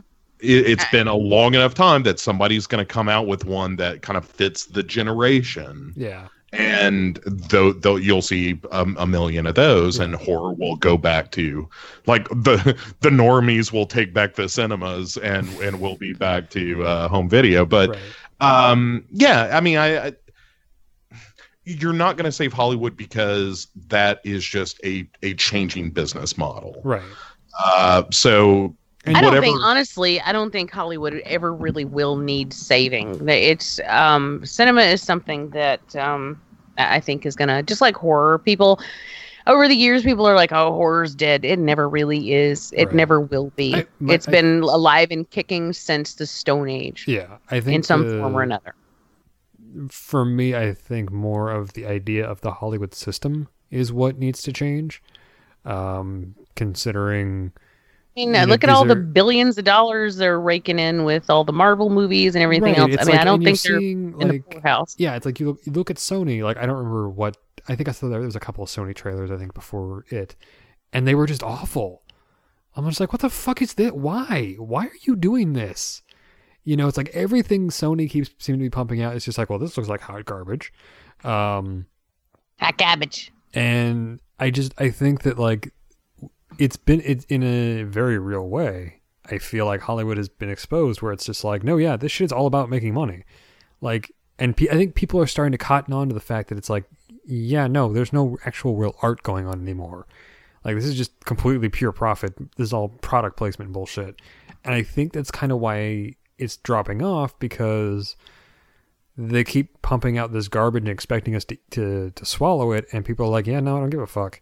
So they're not showing up to theaters and they're not going to see these movies. And so, oh no, the box office was awful this weekend. And it's like, well, yeah. And then you give some give us something actually kind of interesting and decent, like it, or and I, don't, I haven't seen Mother yet, so I have no opinion on it. But I mean, it's an outlier anyway. 'cause it's fucking Aronofsky. Um, but you know, a big tentpole fairly fairly well remembered uh, intellectual property like it, and of course it's gonna fucking do gangbusters, especially because it's set in the '80s, and '80s nostalgia is a big thing right now. So it had a lot of factors coming into it to make it successful. Whereas you know, from all accounts, The Dark Tower was basically, hey, we're gonna take this really long ass series of fantasy novels that does a whole lot of weird shit, and we're gonna turn it into a YA movie because that's a great idea. You know, so I, I don't I don't necessarily think that like you said I don't think necessarily it's horror that's going to be saving things. I mean, yes, obviously 2017 is fucking bananas and this is this is a time I don't look forward to telling my grandchildren about. Hey grandpa, can you tell us about 2017? It was everything was on fire and it was literally the apocalypse. You're was ass- you're making a broad assumption that we're gonna make it that far. I, I'm praying to Satan every day that we that we survive this Uh. fucking lunacy. Um, so yeah, I don't know. I don't honestly think. Like I said, I think Hollywood, the the system, the way Hollywood's set up is kind of broken and fucked up because it's a whole lot of not creative people who have power, um, and they're just bean counters, and that's not that doesn't necessarily lead to good art. Um, but at the same time, the means of distribution and the means of production have changed considerably. Um, even in 10 years, you know, 15, 10, 15 years, the, the market for independent cinema and how to make independent cinema has changed drastically. Um, you know, with YouTube and online streaming and torrenting and the price of equipment dropping considerably every day, every year. Um, you know, it's, I think it's starting to become more and more this kind of weird, oddly communist revolution of filmmaking, um, where people can actually just, you know, we don't have to necessarily go to, we don't have to wait for whatever Hollywood's going to throw at us. It's like, oh no, I can go on Netflix or I can go on Amazon or on YouTube and find amazing, really well made films by people I've never heard of. And it's like, okay, cool. I'm getting all kinds of great entertainment and I don't have to sit and watch and see what Hollywood throws out. Well, that's interesting. Yeah. I mean, because we what we have witnessed in, in recent or in the past I say recently, but several years, is that the basically the disappearance of the mm, of the moderate budgeted film, where Right. you've either got on one hand the giant The blockbuster. mega blockbuster billion dollar movies that uh, Hollywood is throwing at us, where they can't seem to spend less than two hundred million dollars to make them, or you've got the really tiny micro budget films, um, and like Blumhouse with their five million dollar, they're they're pretty much across the board five five to ten million dollars, but um, which is still a whole lot of money to me. But uh, movie wise, it's not. Right. So, um, and those are doing really well. And then, of course, we have the you, the budget can get even smaller because you have things like, you know, Paranormal Activity that costs seventeen dollars, and I mean it, it's. Um, but like we don't really have a lot of those, and I think these kind of it kind of goes along with the romantic comedy thing that Bo Mhm. because those are typically not that not expensive, expensive, yeah. to make you know because you don't have a lot of special effects you don't have a lot of of you know big elaborate set pie- pieces Yeah. the majority of the the budget for those films goes toward the actors i think Right. typically and so those tend to be like moderately budgeted and we don't have a lot of those right now you know it's either giant spectacles or little tiny indie things or and um I, I find that very interesting is there's really no home right now for the 50 75 million dollar Yeah. movies And I think I think that's kind of what's what's doing the most harm to Hollywood right now is that their over reliance on everything has to be a giant tentpole movie. Everything has Right. to be, you know, tied into some new IP that's going to start a cinematic universe, yada yada yada. And it's well, like, I mean, that's what kills me is they throw so much money at movies yeah, that if it doesn't do well, then they're it, it'll put them in the poorhouse. right. And I'm like, yeah, dude, like the, Blumhouse has the idea. I mean, they're doing it right. Yeah, oh, yeah. You know, they're Blumhouse a basically the, the. Roger Corman of this generation, where it's like we're gonna make money. Even if no one sees this movie, we're still making our money back Yeah. because you know because they're, they're doing them on they're they're taking chances on interesting proper or on interesting projects and going all right we're going to give you this amount of money and here you go. Knock yourself out and they're usually really fairly low budget. I mean again we're talking about hollywood numbers here so you know 10 15 million dollars is considered low budget to the rest of us. That's like holy shit that's a lot of money. Um you know I I think like what Get Out was made for like 20 million maybe 15 something like that? Like that was a relatively low budgeted film and it made fucking crazy Actually, money I think back It was. Uh, I think it was lower than that. I want to say it was pretty. yeah pretty low. and there you go that's so Blumhouse is doing just fine and they've got you know their ins with the other different studios to get stuff distributed so yeah I think if Hollywood's smart they'll go with a more they'll start to do more of a Blumhouse kind of thing I don't know necessarily if the big studios can really make that kind of turn They don't know how. yeah I, I, I really don't think they know how. They're Yeah. just like, well, if it doesn't cost three hundred million dollars, we can't do it. Like we don't know. and it how may to do that. Maybe they need And to for the- start putting together smaller studio. You know, the, you know, do the sort of the subset studio of like, here's this thing that we also control, but it does its own thing. Um, Well, it is by by most standards modestly budgeted, Right. At 30, 30 million dollars, and Get Out, by the way, four and a half million. Oh, Jesus budget on that. Christ. Yeah, yeah. I thought it was around the five million dollar Yeah. mark. okay, yeah. But I mean, that's that's kind of the beauty of Blumhouse, which I Right. kind of criticized early on, uh, because I felt like it might be a limiting factor. But Right. uh, you know, prove me wrong. No, it just turns out that it makes directors kind of creative with the projects Absolutely, it does. Yeah, Yeah. it's motivating. Yeah, you and? I, I think also a big part of what's made Blumhouse so successful is that they've taken they they're it's not just hey we're going to give you a small budget and force you to be creative with it. It's they're taking directors who are already creative people who have a vision and being like okay cool you clearly know what you want to do. Here's Yeah, the money here- to do it. Fucking figure Right, it out. here's- Here's five million bucks. uh, See what movie you can make for this, and we wager it'll probably be pretty good because you're a good director. Right. And Right. yeah, it, no, it's a great it, it's a great business model, and I think it's one. You know, the big studios uh, like the problem is there are just too many, too many uh, suits Yes. in, in Hollywood. There are too many people making money prognosticating about what a movie's going to do. Like Right. you know, uh, all, all the middle management that's there to make sure that production goes right and that the right decisions are being made about a movie. And there is a place for all that stuff, but there's a lot there's a lot of that Right. in Hollywood. And yeah, I mean, what it's going to take to to really bring shit down to really make things interesting, guys, is you have two or three superhero movies in a row underperform, Yeah. And Hollywood don't know what the fuck to do anymore. I, I think if if if we were to see something like a main series and not one of the spin-offs, but one of the main series Star Wars movies do real bad, which is never going to fucking happen because those movies are right. But uh, like, let's say on the off chance, like you know, Episode Nine came out and just fucking ate shit at the box office, you know, and then you know maybe the next two Avengers movie also ate shit at the box office. Then yeah, maybe we would see a change. But then again, it would also maybe that would. I feel like that would be more of just okay, we're gonna stop doing this and we're gonna go back to what we know is gonna work, and we're just gonna not do you know, sci-fi apparently, or you know, sci-fi doesn't sell and superheroes don't sell anymore. That's what they're to take away from it, and not we've fucking hammered this, we've been beating this dead horse now for how how long.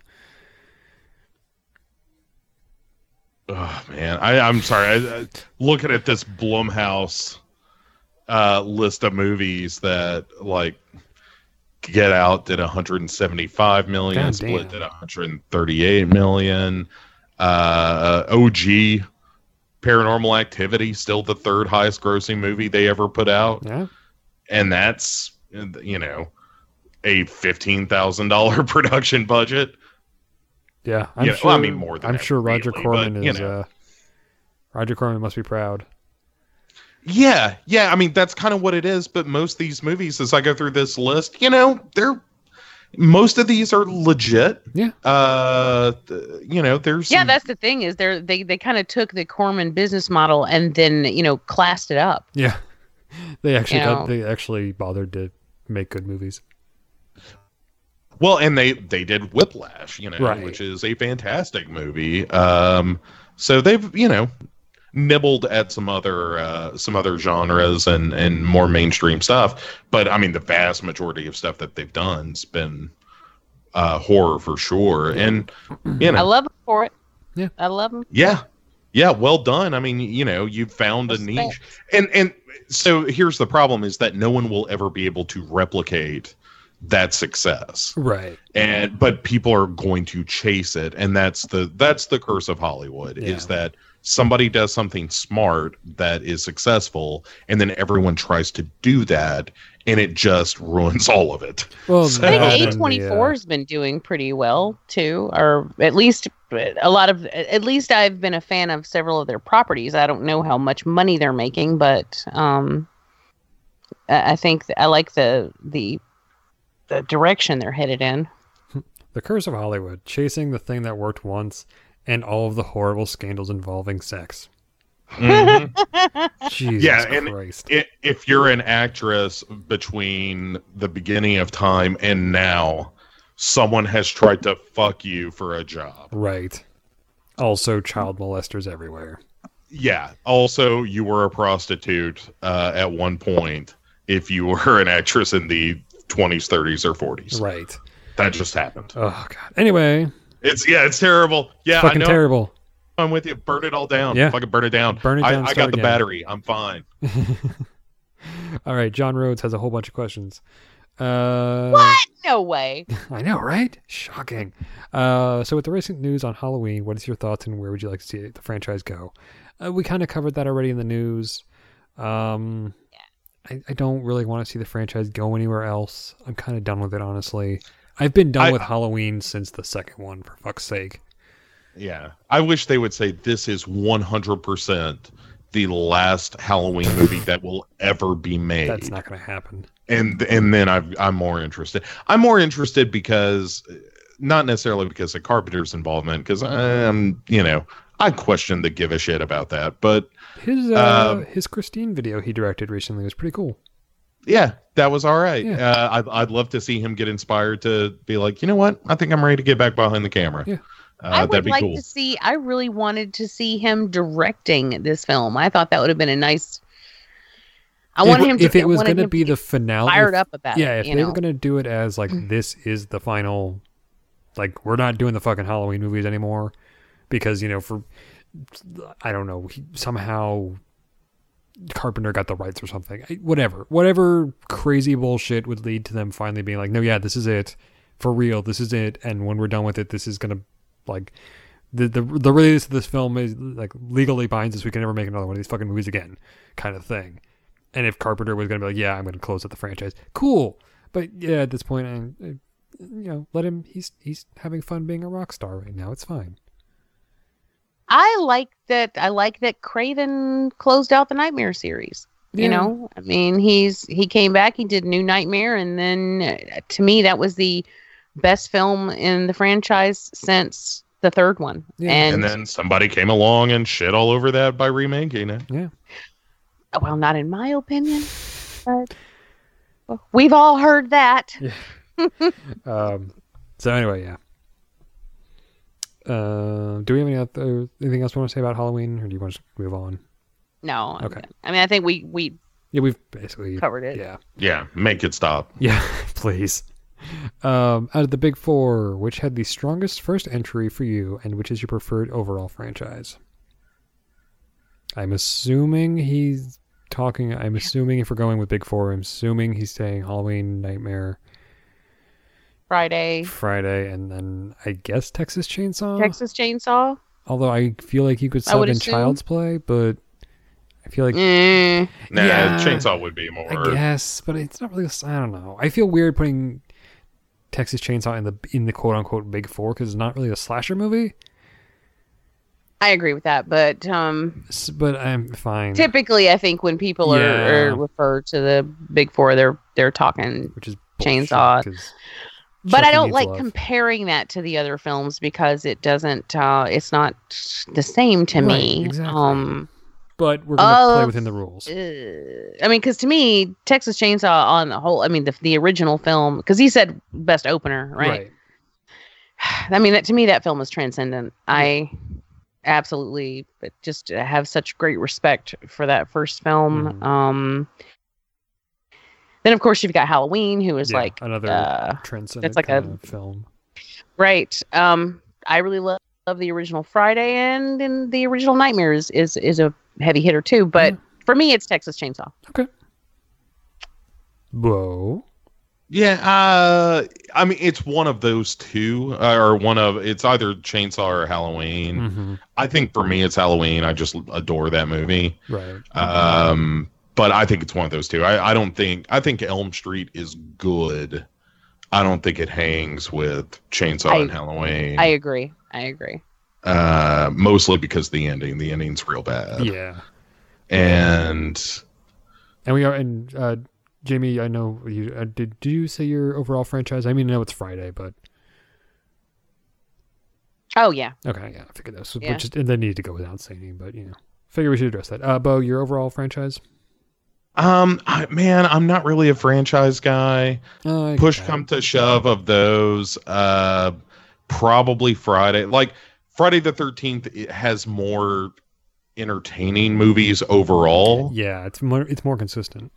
yeah but the highs in the other franchises are probably higher than Yeah. friday it's just like every franchise has three good movies and a lot of shit Right. and Friday is a little bit better than most on that scale, especially now that I've come to really embrace my love of uh, Jason X. right. Now that I've I've really gotten on board with the fact that I think that's one of the best Friday the Thirteenth movies because of how fucking stupid it is. Yes. I I I kind of adore it, Yes. and it's it, it really elevates the rest of the series as far as I'm concerned. It's so good. It really is. It really is.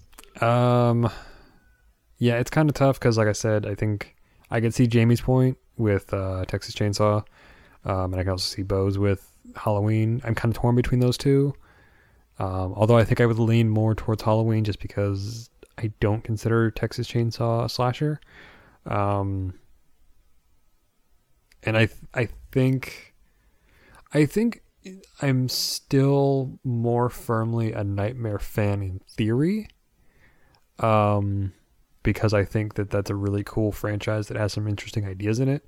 But I do think, but I'm also be the first one to admit, I think it gets fucking lost real quick. And I think uh, Friday pretty consistently is a much better franchise across the board. It's very, it's it's formulaic, but the formula works, and it's a very kind of, it just it doesn't go too nuts until later on, and everything kind of just goes, and it's like, yep, you always kind of know what you're getting into with a Friday movie, and each one is distinct enough and has its own personality to be interesting, whereas the Nightmare movies kind of just derail after the third one, and Texas Chainsaw basically derails after the second one.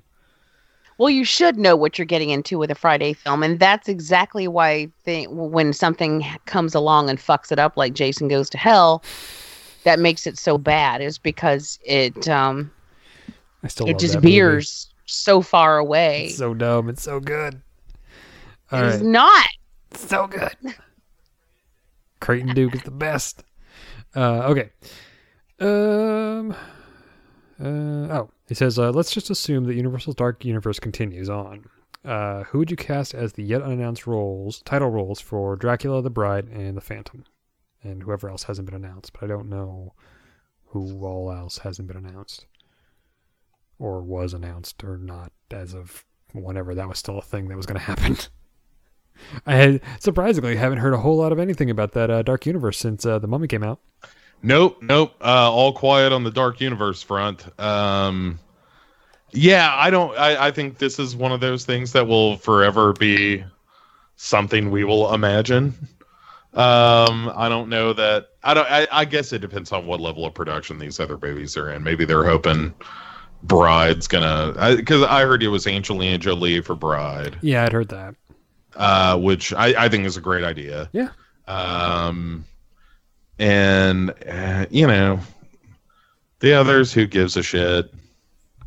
Yeah, I'm, I, like, I it's, kinda- it's hard for me to muster enthusiasm about a project that I thought was dumb to begin with. Yeah. And no matter who you cast in those roles, you're still you're trying to make monster movies a thing they are not. Right. Which is this you know, interconnected universe of films. Like the the Universal monsters are Universal monsters because of the company that made all these movies. Right. And when they showed up together, it was a comedy because of course it was. Well, they showed up together in um, Well, they had the like House, films. of Dracula and House of Frankenstein. And I mean, and and you didn't need a whole lot of. You didn't need, and this is, the, and I know I've made this fucking rant before. Like you didn't need a whole bunch of bullshit expository dialogue to introduce it. It was just, hey, no, you just sort of and it, well, it Dracula's as a matter of fact, and uh, having recently watched those, it was Mhm. they're very loosely they're very loosely put together and and they didn't they didn't try real hard, but it, they were still charming and enjoyable uh, because of that. Right. But I mean, really, it's just basically happenstance that kind of brings everybody together. And I, I don't know. I mean, yeah, I don't think you re- it requires a whole lot of of, of just like, and here's the reason everybody's Yeah, together. I we- mean, you don't. It doesn't matter. yeah, it's like they're fucking monster movies. All the monsters live in the same universe. Okay, fine. I don't need you to give me the fucking Dr. Jekyll's fucking Avengers Initiative or whatever the fuck. you know, I don't need this dumb Van Helsing group over here in the background. No. Just make a good monster movie and then make another good one. And then at some point you make a team up and then, you know, if anybody asks, "Hey, why is Dracula fighting Frankenstein?" The answer is, "Fuck you, who cares?" Yeah. Yeah. It like if you embrace the cornball nature of the premise, Right. Yeah. then then fine. But you just can't be all somber and serious and blah, Right. you know, in your trailers for, you know, oh my god, Frankenstein's monster just showed up at Dracula's castle. Blah. Right. Like that would never work. Right. That's super dumb. and right and and so that's the thing is like i again i haven't seen the mummy yet i will at some I point yeah, it. it's on Blu-ray and shit. yeah it's like it's in my netflix queue at some point it'll show up and i'll watch it uh but i'm not i'm not in a hurry to the, it looked like it took itself way too seriously um and and i think that that's the wrong tone. If you're going to create this interconnected series of movies where you're trying to make the monsters the heroes, kind of, because why else would they be a cinematic universe? Right. Then how? Other I don't know, than it's just marketing. yeah, it's just such a stupid idea. Yep. Like I said, burn it down, start over. Or don't do it. Yeah. Just don't do Yeah, it. Yeah, just don't do it. Just have the the fucking I self just really restraint. want. I just really want a new creature movie. I mean, that's I've been But begging do- for. yeah. Well, yeah, you're getting that. Del Toro's giving it to you. It's called The I- of Water, or whatever the fuck that Yeah. movie's called. Well, that's that's Shape of. Water. Yeah. Shape of Water. Thank you. Yeah. I And- just and- that's that's all I care about. That's all I want is a new But- creature film, and I'm done. Yeah. well, yeah, but uh, my idea all along, and I will I will repeat it because it's so good, is that you you say we're yes we are going to have this interconnected not interconnected but we're going to have this stable of universal horror films mhm. where we take the great cinematic horror characters like Dracula and Invisible Man and Dr. Jekyll and all that stuff and we put them in the hands of a new generation of horror directors Right. and we get their take on this classic material and that way you're constantly recycling the same shit but it, it gets a different flavor like you could do that once every 20 years and and be cool with it you know Yeah. like it, like if it, they've remade Jekyll and Hyde so many times now then like hey if they put one out tomorrow and then 10 years from now did it again who gives a shit they've been doing that forever Right. you know uh so anyway i the the whole dark universe like making interconnect interconnected monster movies if you're going to do that then you're a godzilla movie and you're Right. going to be a kind of goofy film but that's okay like kong skull island is kind of a dumb movie but oh my goodness is it a great time Oh my god, I love that movie so much. yeah i mean Right. I, I mean, there's an inherent dumbness to monster movies. That's right part of the I mean, charm. like, I, I am 20 minutes away from finishing Shin Godzilla, which I was watching right before we recorded. Mm. And yeah, again, that's a big dumb monster movie, but I'm totally fine with that. I'm well, I actually I got I got a lot of problems with Shin Godzilla, but they're they're they're specific. Okay. Uh but but they're uh but the movie gets the tone right. Like it it it takes itself seriously, but when monster stuff happens, it knows what you're there for, Right. you know? Okay. Uh, so anyway, but uh, that's what those movies ought to be, and not hey, we're gonna make all the monsters superheroes, Right. and that's what they're trying to do is apply the superhero template to the Universal monsters, and it doesn't work No. because they're all anti-heroes at best. Yeah. Most of them are just good old-fashioned villains. Yeah. All right. Uh, what is your all-time favorite monster movie? Haha. Interesting. Are we doing Universal monsters? We I talking just monster uh, like movies. kaiju films? I think we're gonna go with I- all yeah. monster movies. Yeah, just if there's a monster in it. Yeah.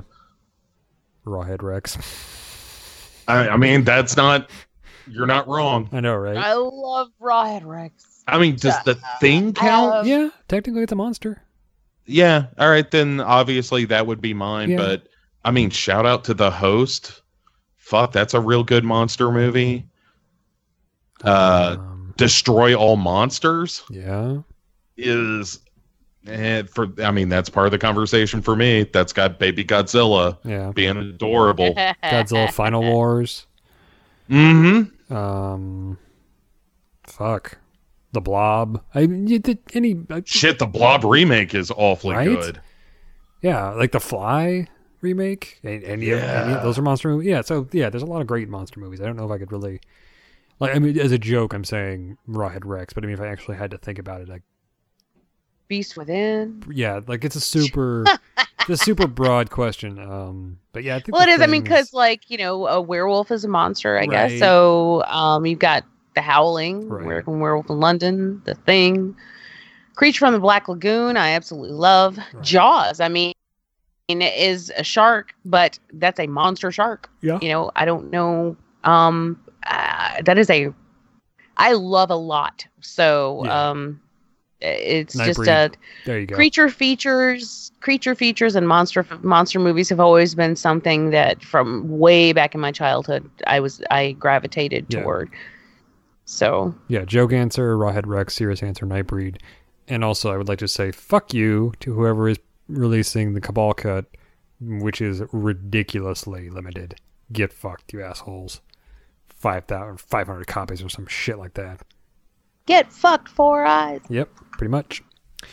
Okay, um, John asks again, uh, will we ever get the much amp- ant- eh, the much anticipated Lost After Dark 2? Uh, I mean, probably not. Does, Um, it, was there a setup for a sequel in the in the end of the movie? I don't remember. yeah, I mean, we left it open. Okay. And And I know you've uh, talked about you were working on yeah, there's Three. like y- y- or what would there's a be yeah yeah yeah. Sorry. right. yeah, I mean, the the there is there is the outline and most of a script for a sequel to that film, uh, which would be pretty bananas. Yeah. Um, so uh, yeah, but you know, I mean, it's one of those things of like it it, it made uh, a little bit of money, but certainly not so much that everyone was like, "Oh, we have to do this again immediately." Right. Uh, so yeah, I don't know. Write your congressman, maybe. um, I guess who who would it be? Maybe um, not Raven Banner. I don't think. Maybe I don't Well, know. Yeah, they're the distributors. Yeah. All right. So yeah, shoot them. Uh, Shoot them uh, a, a, a Twitter or something. Yeah. Demand uh, Lost After Dark 2. Right. Tell tell them you want to see it, and tell them that you want cannibal babies, uh, so that they don't cut that out because that would be awesome. Yeah. All right. I am always down for Cannibal babies. Right. How could you not be? Little pack of skittering cannibal babies. All right. Yes. Oh my god. Okay. Uh final question. Uh which is your favorite Stephen King novel and which adaptation is your favorite of his works? Oh. Uh, Salem's Lot Dead Zone. Okay. Uh are we is that book movie? Yeah, that's uh, Okay. Salem's Lot's my favorite book. That book scares me a whole whole lot. Okay. Uh, as as far as adaptations, Dead Zone is the perfect storm of incredibly faithful to a good book Mm-hmm. and elevated by writer or by uh, star and director. Yeah. And funny enough, that was actually Vanessa and I were uh, texting about that the other day. So we were talking about adaptations and how we how there's a distinction between certain oh because she was watching um Dark Half and she's like oh yeah Romero directed this I was like oh yeah right and it was one of those things that that I there's certain Stephen King movies where it's a distinction between oh it's a Stephen King adaptation and or oh it's this director. You know, like when I think of Christine, I think of John Carpenter before I think of Stephen King. Same thing with Carrie, I think of De Palma. Whereas um Interesting. uh, I always forget that Carpenter did Christina because I always think Stephen King when I think right. of Christine. But like uh, but you know like uh, Dolores Claiborne I don't or that I think that one- I think that one immediately I'm like oh Stephen King did that. Or Shawshank. yeah, I don't even know who, dir- who directed Or not, well, not, Dolores. Shaw, not Shawshank. Um, that's. Darabont. Um, but you know, like, like something like Dreamcatcher or Secret Window, like oh right, Stephen King is the first thing I'm gonna think of with those versus Yeah. who directed it. Same thing with the uh, the original It miniseries. I think Stephen King before I think, um, what's his fuck, Tommy Lee Wallace. Yes, I don't even know. I think. Oh, that's right. I when we were watching it the other night, I was like, I didn't even. I don't even know if I knew that. You Yeah. know. So Um, but uh, Jamie, your favorite Uh, novel and adaptation? ooh, novel's hard for me. Mm. Uh, I love many different ones for different things. Right. Like I love Gerald's game. I love Dolores Claiborne, but I also scare like they don't scare me. I just think they're really good. Mhm. Scaring me, I love Salem's Lot. That was one of my go-tos. I've read that one numerous times. Um so yeah, that's rough. But that's also one of my favorite adaptations and is Salem's Lot Mm. and um Misery. Oh, that's a real good Uh, one. Misery was fucking good. Yeah, um it is. yeah. That's my that's probably my oh I don't know because there's a there's a lot of those good ones. There's a lot of good ones there too. But Yeah. because I love The Shining, even though Yeah. it's it it it Yeah, and that's it's, it's really Kubrick's film versus right, and that's that's a Stephen one. King adaptation. You know. Yeah, that was another one that I po- pointed out as being like I think of The Shining more as a Kubrick film than I I think of that first as Kubrick's than I do King's, um, kind of thing. Um, I think book would be it. Like it is honestly probably my favorite Stephen King novel. Um, I really like The Stand. I really like Carrie. Um, I really enjoyed um, Green Mile. There's a bunch of his novels I haven't actually read. I've read a bunch of his short story stuff. He does amazing short story work. Fucking fantastic stuff. We're actually reading Gerald's Game right now. Um, Oh, nice. Um, and because that's one of my favorites, and I've been waiting for this adaptation to come out, and the fact that Flanagan is doing it just makes me pee. Um, and That's Brian- actually why I'm interested in seeing because I'm like I've never read the book. it's one of the few that uh, yeah it's one of the few that brian never read um so we're actually reading that one right now and i want to go back through and just start from the beginning and and go all the way back through because we've been going through a lot of his short story collections lately but we haven't dived into uh the the novels until now so Yeah, there's a bunch of his Um, early novels I'd like to get my hands on and read. Um, but I'm kind of I'm working on the goddamn Dark Tower right now, so. and I, I fucking let me just say right now that this the book two opens fucking hysterically. Just I love that it, it spends all this time to kind of recap what just happened in the previous book, so we were caught up, and then Roland gets his fucking hand bit off by a goddamn lobster man. The lobstrosities. Yep. I'm just Uh, like, wow. Stephen King's just like, hey, Roland, fuck you. I'm like, damn, bro. It's like he just put. He's like, you just put him through all this shit in the first book, and now he not even not even 15 pages into the second fucking book, you're already fucking with him. So rude. That's a real good book, though. Try the Three and Wolves of the Calla both. I think Yeah. are phenomenal. Oh, and by the way, fun fact: as we as we reviewed the book uh, on VD Clinic, surprisingly, there's a lot of parallels between Django and the Gunslinger. oh Like All it's, right. it's, it's kind of weird. Like well, we, we talk about it quite a bit on the episode, but uh, there's some interesting parallels that pop up. Um, and again, when I was I started reading the second one, um, another parallel was uh, the hand thing. I mean, Django doesn't have his hand bitten off by a lobstrosity, but his hands get fucked up at the end of the movie. So I was like, hmm, that's interesting. Um, as far as the movie adaptations, shit because I really like I really like Christine. I really love The Shining. I really like Dead Zone. Fuck, Dead Zone's so good. Um, yeah, movie adaptations are tough because there's I've seen a bunch of them, and I kind of like all, all most of the ones I've seen. yeah pet Um, cemetery i love misery i love yeah. dolores claiborne uh carrie Carrie's good. salem's lot uh the shining i mean it it got it Uh, you know what? I'm gonna go with the kind of the least obvious one and go with Shawshank for favorite adaptation. Adaptation. Um, Monkey. He, he, did he? No wait. Did he do Monkey Shine? Did he write Monkey Shines? oh you know No, no, no, no, no. No, I it's don't a know where- I Romero don't movie. That's Somehow, no, no, yeah. somehow, somehow I slipped into Romero there for a second, and I don't know why. It just, 'Cause- Well, Well, that 'cause because done Skeleton Half. Crew Oh. has has that cover with the monkey on it. Does it? That's yeah. Yeah, It's the it's- the it's clapping monkey. Yeah. Oh, right, right, right, right, right. Okay. That's right. I remember that now. That's right. That's so weird. Anyway, um, so yeah, I would say Shawshank for movie adaptation because I fucking love that movie, and probably favorite saw book. that for the first time. What's up? Saw that for the first time a few months ago. What Shawshank? Yeah. Holy shit! Oh, that's what Brian said. It's amazing, isn't it? It is incredible. Yeah. Oh God, it's, It's the so fucking good. greatest thing ever. So good. The, the short story is also really good too. I've Um, read the story. yeah. I, I um, I never, never watched the film, Oh, and I don't, yeah. I don't know why. It was not a purpose. It, was not on purpose. No, it was yeah, just it's one just of those. one of those things that kind of slipped by you. Um, yeah, I fucking love Shawshank. Oh my god. Oh my god. Uh, but yeah, so Shawshank and then book would be either Carrie or It, but I think It probably is my number one favorite.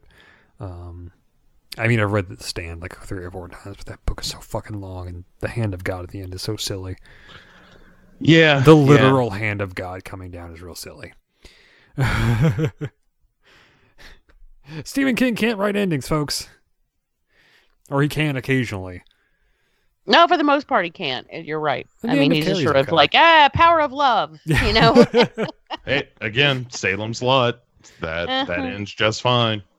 we they, uh, we're gonna. Oh wait, I was like, I was thinking back about the end of the the, the It miniseries where they just kind of push the shitty giant spider over and just punch it a lot, and I was like, you know, its that's out. kind of what happens in the book, except it's there's it's like that's exactly what happens in the book, but there's also all kinds of weird psychedelic shit going on in the end of the book because, of course, there is because cocaine.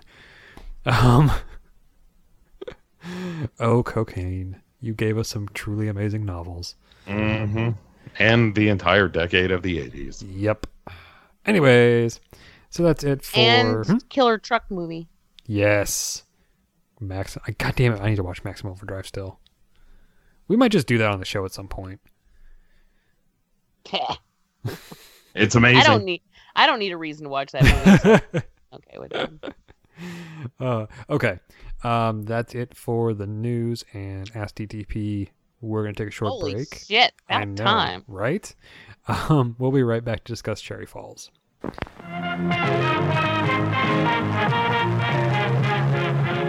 Coming soon.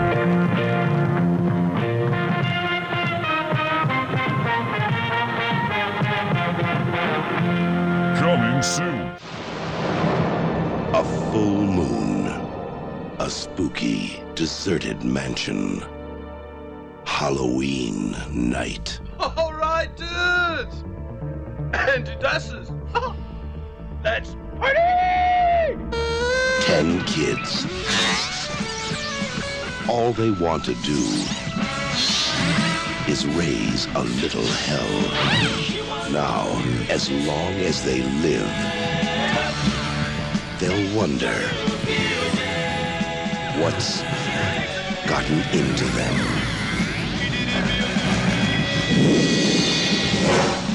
Night of the Demons.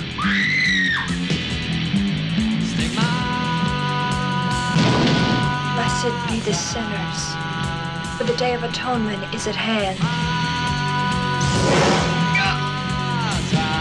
Stop looking at me.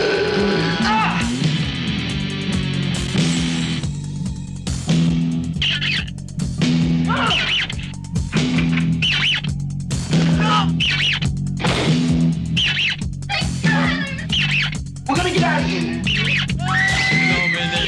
Night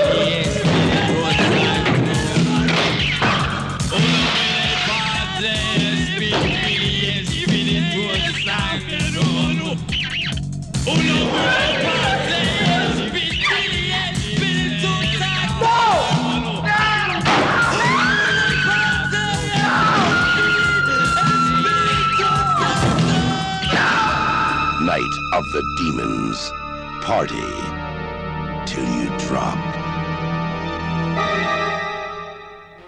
And now our feature presentation. I remember the story like this. It was a dark and scary night, kind of like tonight. 25 years ago, a horrible crime was committed in the town of Cherry Falls. Now, You haven't heard about Rod and Stacy? Did they break up? Break up! Wake up! They're dead! what their parents hid in the past Nobody has seen or heard of her for over 25 years. Mom, do you know anything about a woman named Laura Lee Sherman? No. Why? is haunting the present. Who is it? Is your mom home? No. She didn't tell you I was coming by. Four teenagers have been killed, a fifth viciously attacked. All victims appeared to be virgins. Federalists decided to take themselves off the endangered species list and have sex. I need to ask you a personal question. About how far you've gone, base-wise? Can you go further?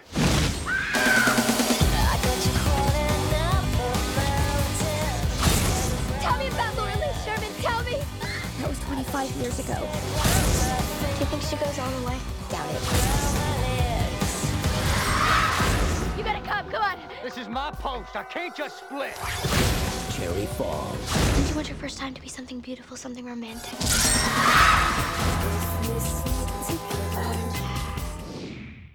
Cherry Falls. This was released in 2000. And the synopsis is In the small town of Cherry Falls, a psychotic murderer is killing off the virgins of the local high school. It was directed by Geoffrey Wright and written by Ken Selden. Stars Brittany Murphy as Jody Marken, Jay Mohr as Leonard. Mm, what the fuck is that? Marliston. Uh, Michael Biehn as uh, Sheriff Brent Marken. Uh, Jesse Bradford as Rod, Rod Harper. Candy Clark as Marta Marken. Uh, Amanda Anka as Deputy Mina. Joe Inscoe as um, Tom Seisler, Principal. Uh, Gabriel Mann as Kenny Ascot. Oh my god, I can't believe that was his name. Uh, Natalie Ramsey is Sandy. Douglas Spin as Mark. And Bre Blair is Stacy Twelfthman. Stacy Twelfthman. Yes. All right. Twelfth man. Well, that synopsis is surely on the nose, isn't it? Well, yeah. I mean, it's it's not a whole lot. I mean, there is there's a like there's there is stuff going on in this movie, but the plot is pretty basic. It's a slasher movie for Christ's sake.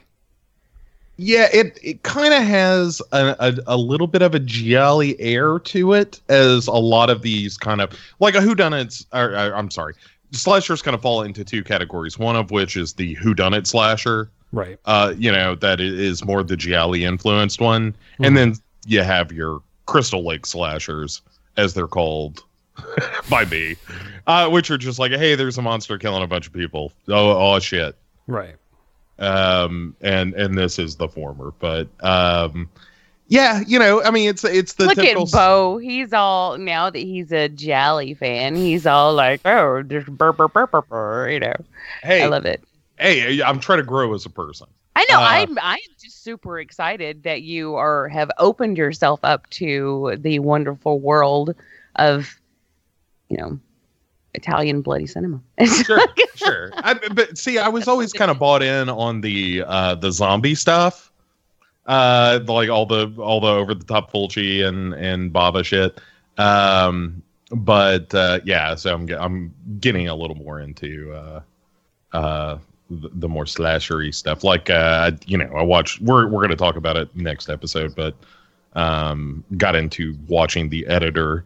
Now that I felt like I could appreciate ah. but hey, hey, that's a movie for another time. The Yes. the point I was going to make about Cherry Falls though is that it, it does follow that typical template of uh there's a couple of teenagers murdered. hmm We don't know who it is. Here's a bunch of suspects. Right. It could be kind of anybody. Well, they and also kind of establish pretty well, the, at least who the theoretically who the killer is is established pretty early with the the, the legend. yeah, and Yeah, right, they plant that. They plant that seed as a, you know, it could be this person, you know, because we don't yeah, know. but I I also feel like if you've ever seen a movie before, Right. Oh well, absolutely. You know, that's the one person. It's not.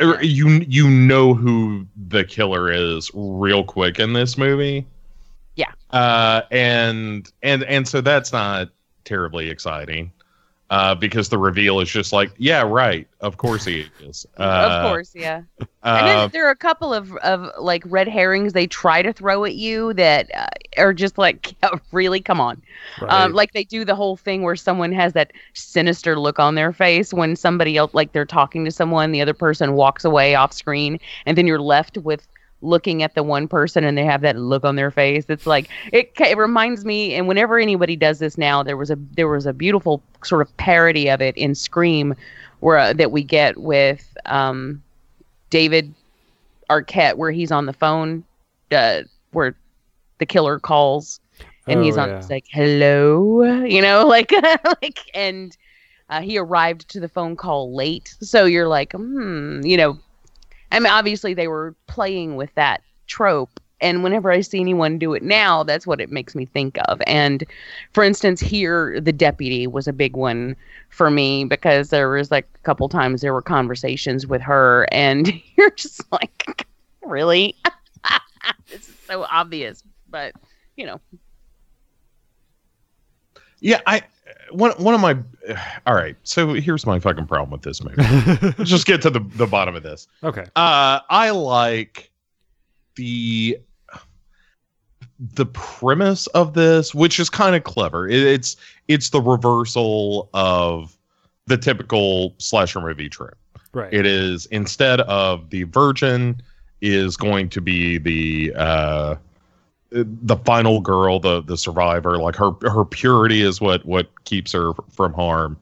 Uh, in Cherry Falls, the whole gimmick is that the killer is targeting virgins. So you want to, you know, it's get fucked or die kind of. And that's an interesting premise. You know, it, it it's subversive. It's kind of fun. Um, it's certainly like I was hoping this movie because I'd never seen it before we watched it Mhm. for this show. Uh, I, I was really hoping it was going to explore what makes that concept interesting, which is the idea of female sexuality being like like the the act of being deflowered does not make you weak. That it actually is, is sort of the entry into adulthood. It makes girls into women, that kind of thing, that kind of shit. This movie ain't that smart though. No, no, it's not. Um, but instead, like it's there's called a Cherry Falls for fuck's sake.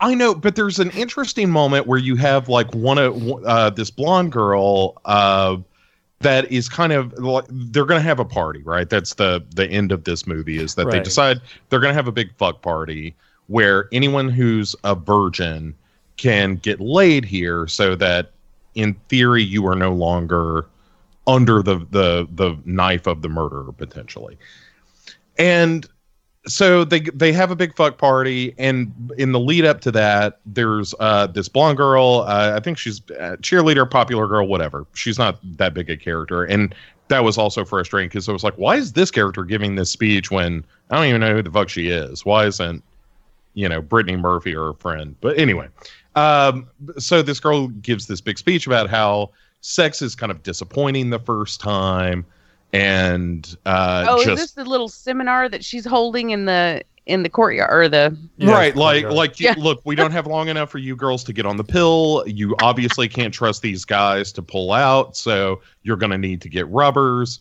And you know the girl saying like well what about you know clitoral ve- or vaginal orgasm? Like forget it unless you're talking about masturbation. That's not on the table tonight.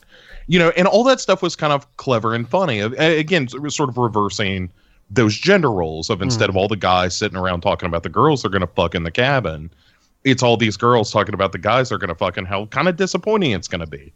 And and those are the glimpses of the movie i kind of wish this was. Ah. and too many times though it just falls into the routine of y- you know being kind of a dumb slasher. Like all the stuff with Michael Biehn and the secret it's just like of course not how is any of this surprising or interesting? The thing that's interesting is the premise and you're not doing anything with that. Like like i said you get little crumbs uh here and there of of what the movie could be doing with a little bit of social satire as well as a little bit of genre satire. Hmm. and it just never gets there. You know it, it's it's always kind of creeping around the edges of a fairly mediocre movie that has these little intimacies of, of being something more interesting i think All right. Fair enough. I'm actually glad to hear you say that because I saw that I've seen this a couple of times before I watched it for the show. I saw it when it when it originally came out, and then uh, a few years back I watched it again, and I remember being underwhelmed by it. And I remember thinking when I watched it when I was getting ready to watch it this time, I remember thinking, well, the interestingly the buzz around it when it was coming out was how really good it was. Because it was do it was taking this whole thing and spinning it on its head and um, everyone was expecting a lot from it. And i kind of remembered the first time i watching it really liking it. And then i and then i remembered the second time i watched it that i was a little underwhelmed by it and that kind of surprised me because i wasn't expecting that i was thinking oh i remembered it being better than this well then when i watched it this time i was like ah, i just i guess i was right the second time like i just didn't it I mean, it's not like, like it was bad, and and to be honest, this is one of my the only performances that I like out of Brittany Murphy. Like I actually like her in this film, and I typically don't like her. And I mean, God rest her soul. I'm not. I don't want to speak ill of the dead. I didn't have anything against her personally. I just didn't care for her as an actress, and this was the one of the few times that I think she that I really liked her. So um, there were things about it that I did enjoy, and there were I think some really fun moments, you know, at times here. But it just uh, I can't help but when we get the reveal, like the actual visual reveal, like when they they deem to show you what you already know Right. um it's silly to me like i can't look at this are we spoiling Yeah, of course. okay i can't look at Jay Mohr in this wig and dress and take it seriously. I just can't because it, it's like it doesn't look it doesn't have that creepy norman bates feel to it that just sort of that they were able to pull off in like psycho. Right. it, it but rather it just looks goofy to me. Like he's wearing a halloween costume or something and then he's all menacing and everything but you know let me brush my hair out of my face while i'm being menacing. And I'm like it just that's it comes off as funny and i can't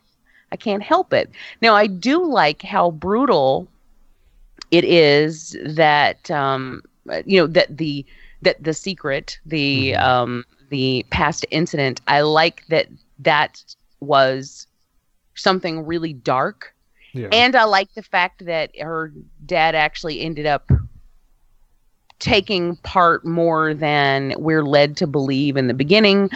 And uh, that that's dark. And the fact that, you know, his end was really dark. Like, I, I do appreciate that they were willing to go as far as they did in certain aspects. But it's just when it all comes down to it, when we get this Jay Mohr reveal, I'm just like, oh my god, like it's just so funny to me. I can't help it.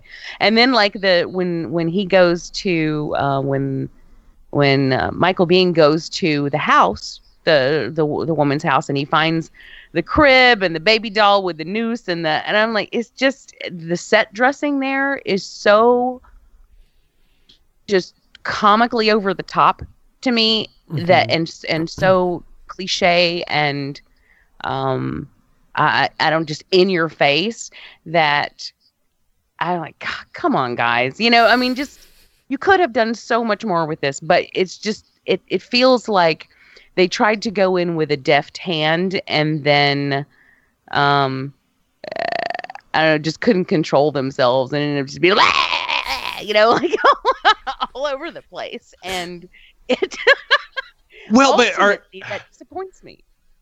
I mean, I agree with everything you're saying, but also you saying that it's dark and and the and the father really gets it. Like, let's not pretend that this movie isn't insanely toothless as a horror film. Like, it's not. It's not very bloody. It's not very graphic. Well, no, but All- you have to look at the time period Yeah, and a- and who's in it. Brittany Murphy at this point, you know, these teen movies at this point, you're not getting that, A- and, it's just that's just the that's just that's just the time period. Like I, I think now you probably could, or even if it were in the 80s, you could have, Yeah. but at, when this was happening, this was as good as you were going to get. Further proving the 2000s, uh, Oh, yeah. or, or late 90s, early 2000s, one of the shittier periods for horror movies recently. And yeah, um, oh, oh, for sure. At least the most neutered. Pe- I mean, it was it was uh, very. I mean, you described it perfectly when you said toothless, because that's pretty much um that was pretty much it. Yeah. But especially if you had big people attached to it, you know, or popular people at the time, you're not. It, it just wasn't. Uh, you know, they were all. I mean, was this that impressive a cast? Even Well- for the Really? time? I mean, I mean, Not- as far as I know, it never, it didn't really even get an official U.S. release for a long time. No, it didn't.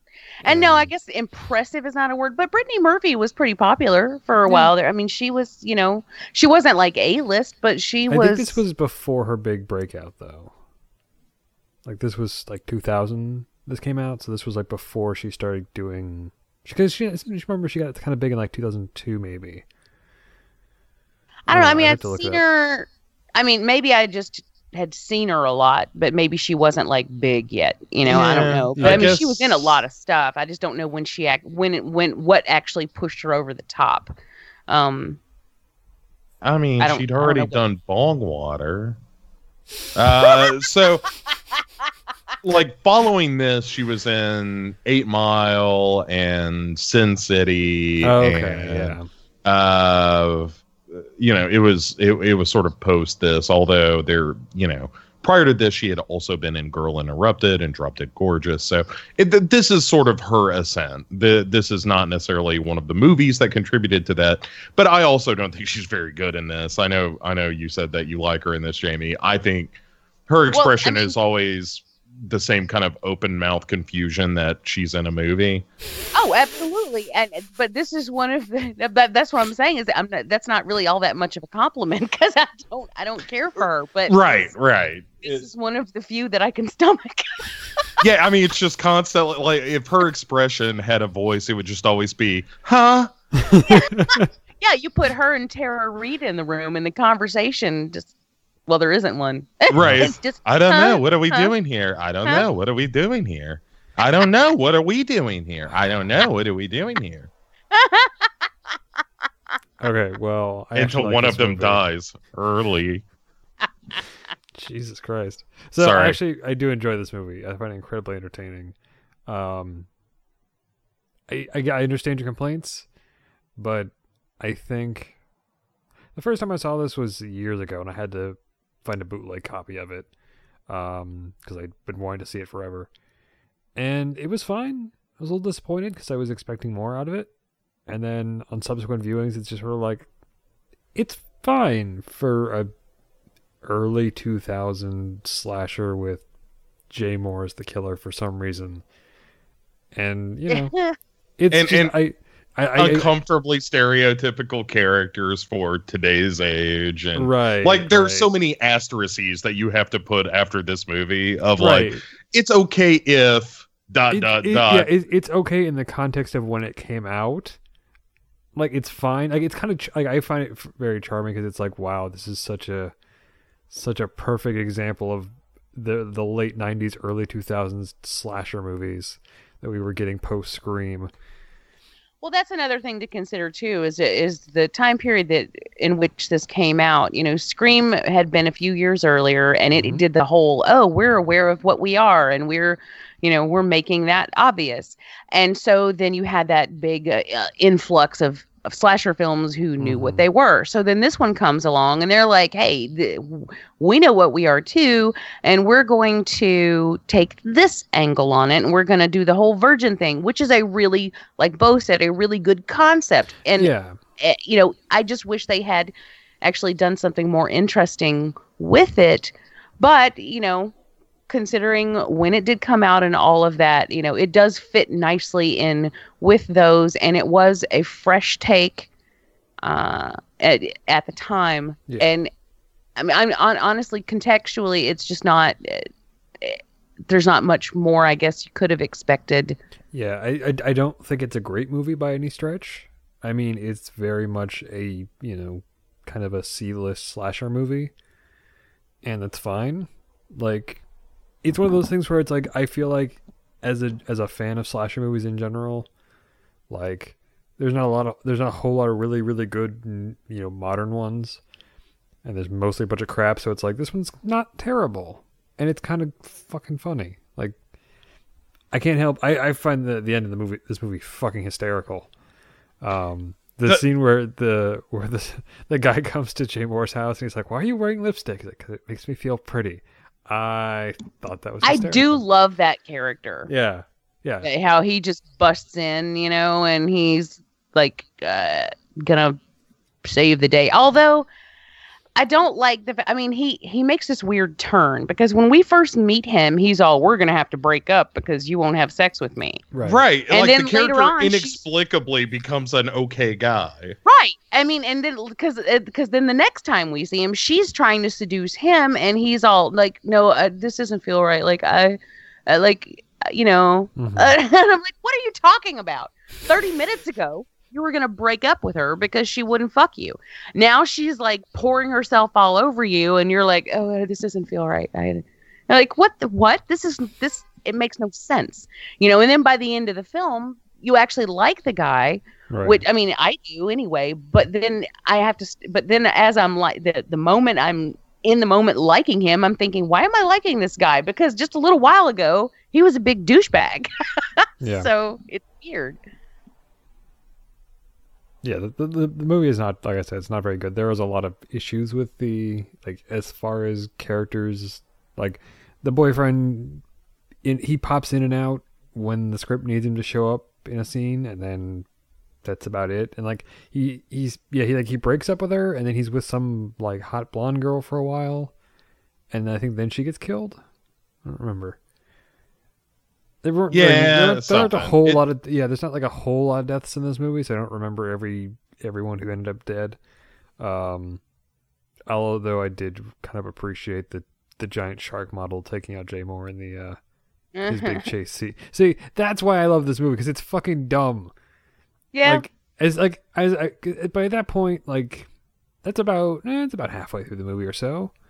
Um, because you know by that point the the cops are telling that they figured out what's the the uh, the mo of the killer. And they're going to tell the parents, and then Brittany Murphy gets chased after a meeting with up with the the teacher, and then giant shark model knocks him over because she cuts it off. I do like that chase scene. I think that's Yeah. a fun chase scene. You know. Oh yeah, she's climbing along the top of the shelves, throwing shit at him, you know. And I'm Yeah. like, good. This was the time period when women eh, in in slasher films were really fighting back, and Yeah. a lot of times, even the ones who ended up dying, um, they still put up a hell of a fight. like Sarah Michelle Gellar in Scream 2, you know, Mhm. she put up one fucking hell of a fight. Ended up getting killed anyway, but I like the fact that they didn't just get snuck up on and and just stabbed in the stomach yeah. and they're dead, you know, because that's kind of boring. But I Yeah. I like the fact that they were giving them a little some teeth. Uh, there's one scene I want to ask you guys about, and I, Hmm. this baffles the fuck out of me, and I I don't get the purpose of it. So I'm I'm clearly missing something or something. But Okay. there is a scene where Michael Biehn is teaching his daughter, Brit- the Brittany Murphy character, how to th- like how to do throws, like how to to if someone's attacking her, how to defend herself. Basically, he's teaching her self defense. Right. And and then, then it gets creepy. Yes. at one point, yeah, he falls on top of her, and there's this beat where it's like you, ex- it's like in any other movie you would expect them to almost kiss, and then the phone rings, and I'm like, whoa, why are we getting this creepy vibe from her father? Because this is not a thing, it's not a plot point, it's not something that he. I mean, there is no incestuous thing here that I can see. What is the point of that? Did you guys see it? I mean, you know what I'm talking about, right? yeah, yeah. I I f- feel like it might just been they let the scene run a little too. Like that could have been an easy fix in editing, just to tighten that up or something. You don't say you don't feel like it was on purpose? Because I just I, don't know. felt like it was creepy on purpose, and I don't get it. Like I don't know why. Yeah. I, again, this it, it feels like it belongs in a, a somewhat better movie that's dealing more explicitly with like how how young girls are sexualized and that kind of thing. Are we gonna have to go on a on a search for the the the history of this fucking movie to figure out where where the drafts diverged? Well, and I don't know that if there was ever like some especially good draft of it because I, I like it, it's one Well, of those what I things mean. We to- we have to where maybe so, maybe so, maybe maybe this requires. uh I I would like to know. I would like to hear the director and writer explain what it was like i understand that this movie lives in the shadow of scream. It's trying to be that kind of movie. Mm-hmm. was it just too dumb from jump to to make that leap into true quality? Or or was it like a studio thing where it was like oh we want to tone this down and we want to change this be or, or whatever. I, I don't know. It like the movie feels like it's of two minds. It wants to be a big dumb slasher movie Right. but it also wants to have this social criticism and it just never comes together in a way that feels natural or even necessarily clear what the movie is trying to say about virginity and and the power of women because ultimately it's the dude who comes and saves her which is stupid You know, it's uh, yeah. I I don't know, I- man. This feel movie like- really yeah, s- I- makes me scratch my head. Yeah, it seems like they just kind of went with let's invert the slasher. Was this? I that might be as Right. far as they thought. Right, and but without understanding what about inverting the slasher. Right. Makes it They- interesting. Right. They just Or- said, "Hey, let's let's do that, and then let's take the, you know, the, the the let's take the little other bits from other slasher movies, like the you know the the sins of the father on the kids sort of thing from Nightmare on Elm Street, and the half brother thing, which I think showed up in Scream three. I want to say, which also came out in two thousand. No, wait, was that two thousand one? I don't remember when the stupid fucking movie came out. But it was her Uh, brother, her half brother in the third one. Is it? Could it have been a clumsy? The whole. I'm going back to the whole Mm-hmm. Oh, yeah, that yeah. moment thing because I can't. I just. I can't. It, it that it bothers me. But could that have been some sort of clumsy attempt to make us dislike his character before we find out why we should dislike his character? That Or- makes some sense to me, but also, maybe. Again, it's just so hard to tell because nothing in this movie is done well enough for you to tell if it like is this an accident or did you mean for this to be And the- this uncomfortable moment or And I don't think the director has done a whole lot else. See, even then, I don't really. Ha- I mean, uh, it's it's so weird. It's so conflicting to me. I don't feel like there's a clear definition of who these people really are or who uh, how you're supposed to feel about them. Because, like I said, with the boyfriend, you know, he starts out one way and then he ends up another way inexplicably. He's a you know he does this weird change and, and doesn't make any sense. With the father, I even though he has this horrible thing that he did in his past, he's clearly he clearly regrets it, and I, I believe that. I feel that when he's just like, I know what I was doing, you know, and all of that. Right. Um, I, like I I believe him, and I don't hate him. I, I feel like I feel like I'm supposed to, or but that's well, I guess that's the thing. I'm not sure what they intended. I can't tell if they intended for me to really dislike this guy or for me to allow him to redeem himself in my eyes. Whether you know that we had this whole creepy moment earlier, is that supposed to make me hate him? I I don't know. I don't know what they're trying to say. I'm like, but you know, speak clearly. I don't understand you, movie. I guess is I- what I'm trying to say. I'm, I'm going out on a limb here. I think this movie may not be very good. Mm, y- no, yeah, yeah. I, I'm willing to agree with that because I want to point out at the ending, they cover up what actually happened. Again, yes. like what? Right. Again, in a better movie, that feels like it would have been like a significant statement about, you know, the cyc- the cyclical nature of keeping a secret about sexual violence. You know, something something a little enlightening or at least informative, or to show that there was some repercussion to doing so. Just something. Yeah, and instead it's just like, yeah, they're gonna cover it up, and they shared the secret smile. And it's like, okay, well, are you just gonna end up like your mom being a lady who's you know drinking cooking sherry in the middle of the day to get off which by the way sexy Oh lord. So yeah, this movie's real dumb, but I kind of love it.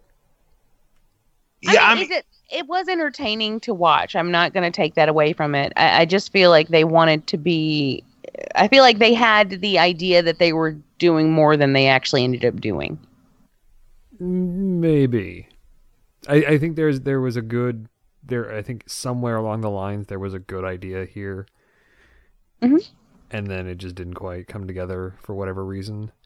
I agree. Um, Maybe it's just a good old fashioned case of, hey, I've got this idea. You know how virgins, and then that's as far as it got, Yeah. and then they didn't know what to do with Yeah, it. They just like sort of tried to build a movie around that idea. it, like I said, it could literally have just been, hey, let's invert the slasher movie. That you know, Scream did a Scream did a good job being self aware. Let's be self aware by inverting the slasher movie tropes altogether. But didn't Yeah. actually have the chops to. That write it, seems so- to be a popular thing that the kids are doing these days. Uh, all right, uh, Bo, yes your grade, sir. uh i i think it's a c minus i, I that feels right to me All right, Jamie.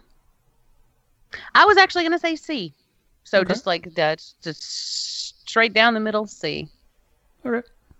Um, I'm actually gonna give it a C plus because, like I said, I kind of love it for how dumb it is. Um, and yeah, so that's it for Cherry Falls. We will be right back to close out the show. An Evil Dead TV show? No way.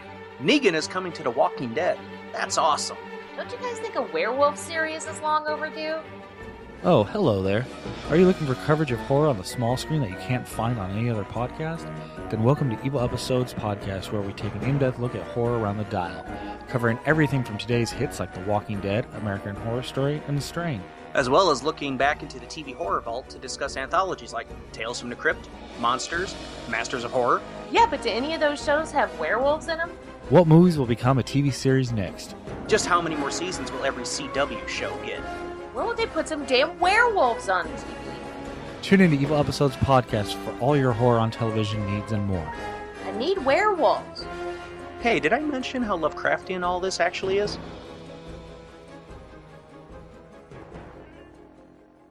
So thank you everyone for listening to Divide the Podcast.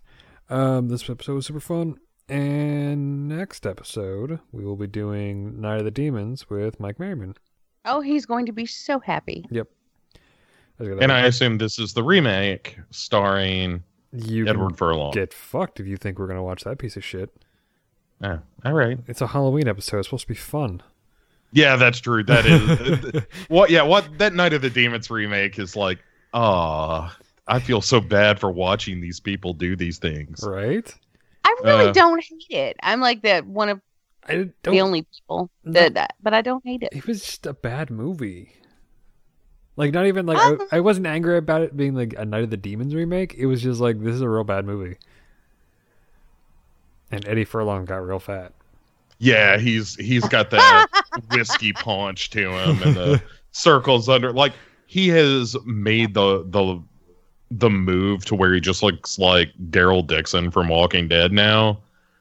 Oh wow! Oh my Yeah. God, you're right. Yeah. Uh-huh. And Daryl has packed on the pounds to be living in the, you know, post-apocalyptic zombie world.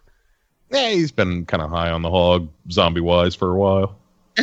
Um, yeah, Ed, this is like that period of time where Furlong was wearing flannel shirts and everything he did. It was like he just. It was Right. just roly poly flannel shirt wearing dude. I think they call that the Seagal now, where it's just like I'm gonna wear inc- increasingly larger and darker garments. Well, pretty soon he's gonna be he's gonna be heading into the ah crap, I had it and I messed up my joke. Um Island of Dr. Moreau, you know, I could have been a contender. Um yeah, Brando, Brando, thank you. God damn it. one of the finest actors that has ever I know. been put I on know. film.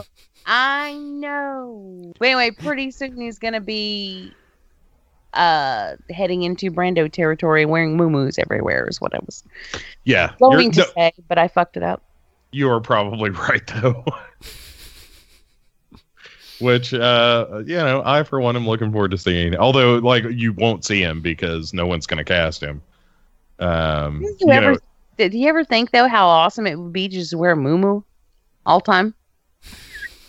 I don't know if guys understand that. Like I, I don't know because you probably have never worn anything like that, but sometimes it's nice just to wear like one flowy thing and nothing else, and you don't have the constrictions of clothes and z- buttons and zippers and stuff. It's just, Go on. like on days when you just are gonna walk around in a nightgown, you know, like I don't know. I have those days on occasion, and it's like, oh, that's nice. I'm sorry, I don't know what the fuck. am I right, ladies? Oh That- that's my why this show's so popular is that it crosses the gender lines. Like, you know, because how often are you like? I was listening to this podcast the other day, and finally somebody was talking about how nice it is just to be in a nightgown all day. You don't get that from other podcasts, and that's what makes this one special. Yep. oh shit. All right. So, yeah, I got nothing else. All right. Uh Hey, check out legionpodcasts.com everyone everybody. New episode of VD Yeah. Clinic will be out, or or the Halloween episode of VD Clinic will be out probably by the time you're hearing this. Or no, this is September's episode. Well, yeah, it's been October, but whatever. Scheduling. September. Yeah, scheduling. I don't understand how that shit works. October the twenty eleventh. Oh, Twin Peaks season three is coming to Blu-ray in December. Yep, and the book's coming out pretty soon. We are. I'm Uh, not worried about the book right now. I just need. The, Oh, you need to I read the book. I need the show. I, need- I, I need to see it, and then I'll read the book. Books. oh, it's been so good. So good. God damn, that show is amazing. it may be. It, it. It's probably the. I haven't finished it yet because we've been we've been you know piecemealing the episodes Right. of season three. We only watch two at a time. Right. and uh, so I've got eight episodes left, and it's the best ten episodes of anything I've ever seen. Wow. But again, this comes with a lot of asterisks of, hey, did you like Twin Peaks? Hey, did you also like Fire Walk with Me? Hey, did you happen to read Secret History of Twin Peaks? Hey, would you like to see what David Lynch, uh, his subconscious, has been up to for about the past 10 years? You're going to love this. Th- this is the show for you. All right, good to know. And I will probably have to read the. I will get those books to read before I get to actually watching the show, so I know the fuck's going on. Yeah, uh, get the audio versions. Uh, the the Secret History is great as like just something you're listening to Mhm. um, in the in the background as you're doing other stuff. It, it that it's fantastic. Okay, cool. All right. Um. So yeah, I think that's it. I don't think any, do we have anything else. Yeah, anything else we need to plug? Excuse me. Uh, upcoming appearances, etc., etc. Well, I'm going to be on VD Clinic. Yeah. Yeah, Jamie will get, will be on the uh, Halloween episode. Yay! Yay! Yay! And Bo I do gonna be on have. Oh point. man, I've got something exciting that I can't talk about yet. Bo knows. I do know, and it is exciting. And uh, but yeah, yeah, I think. Uh, oh, I was almost gonna say like, oh, I think so and so was will announce it later, but I don't know that I'm allowed to say. yeah, I don't know. I, I honestly don't. I don't know if I'm allowed to how much I'm allowed to say. But anyway, there's something I think very exciting coming up. So um, that that's something. Cool. Oh, we can. Oh, okay. Well, um, I guess we can mention it. Never mind. So uh, we have a new show coming out um, that is a specifically, uh, and this is why Bo knows about it already because he is uh, head honcho. Um, it is specifically an 80s show and not horror. I mean, um, Hmm. horror will come up, but um, it is all things 80s music, movies, clothes, uh, whatever. I mean, just basically, um, this came out of the brain of Ricky Morgan. And, course it did. And uh, it's called Dude Looks Like the 80s. And oh yeah. uh yeah and so he approached me and asked if we'd like to be involved and i was like hell yeah i would so um it's going to be ricky and brian and myself and also billy stewart of the scary dad podcast Yeah.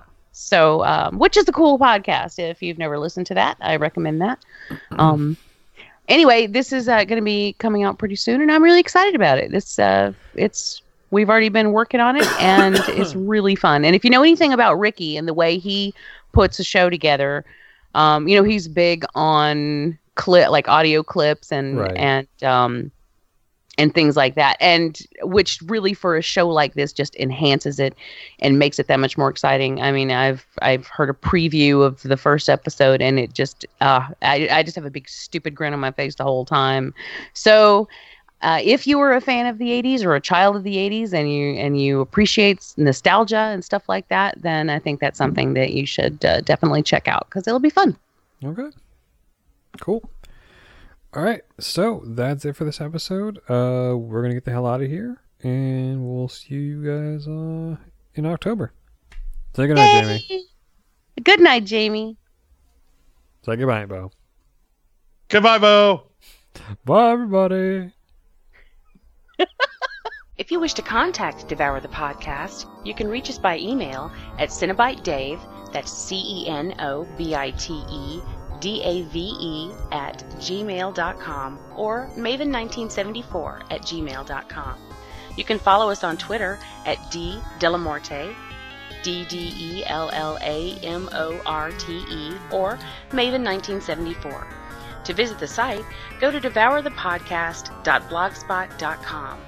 And now you can leave a message on our fancy new voicemail at 760 661 7280.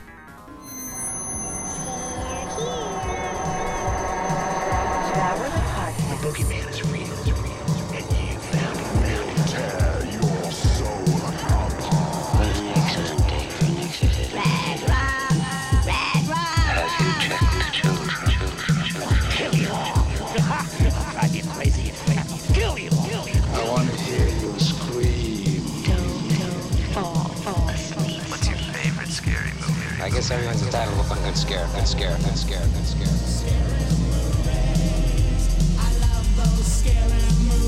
Don't you blame the movies, the movies. Movies don't create psychos, psychos. Movies make psychos or create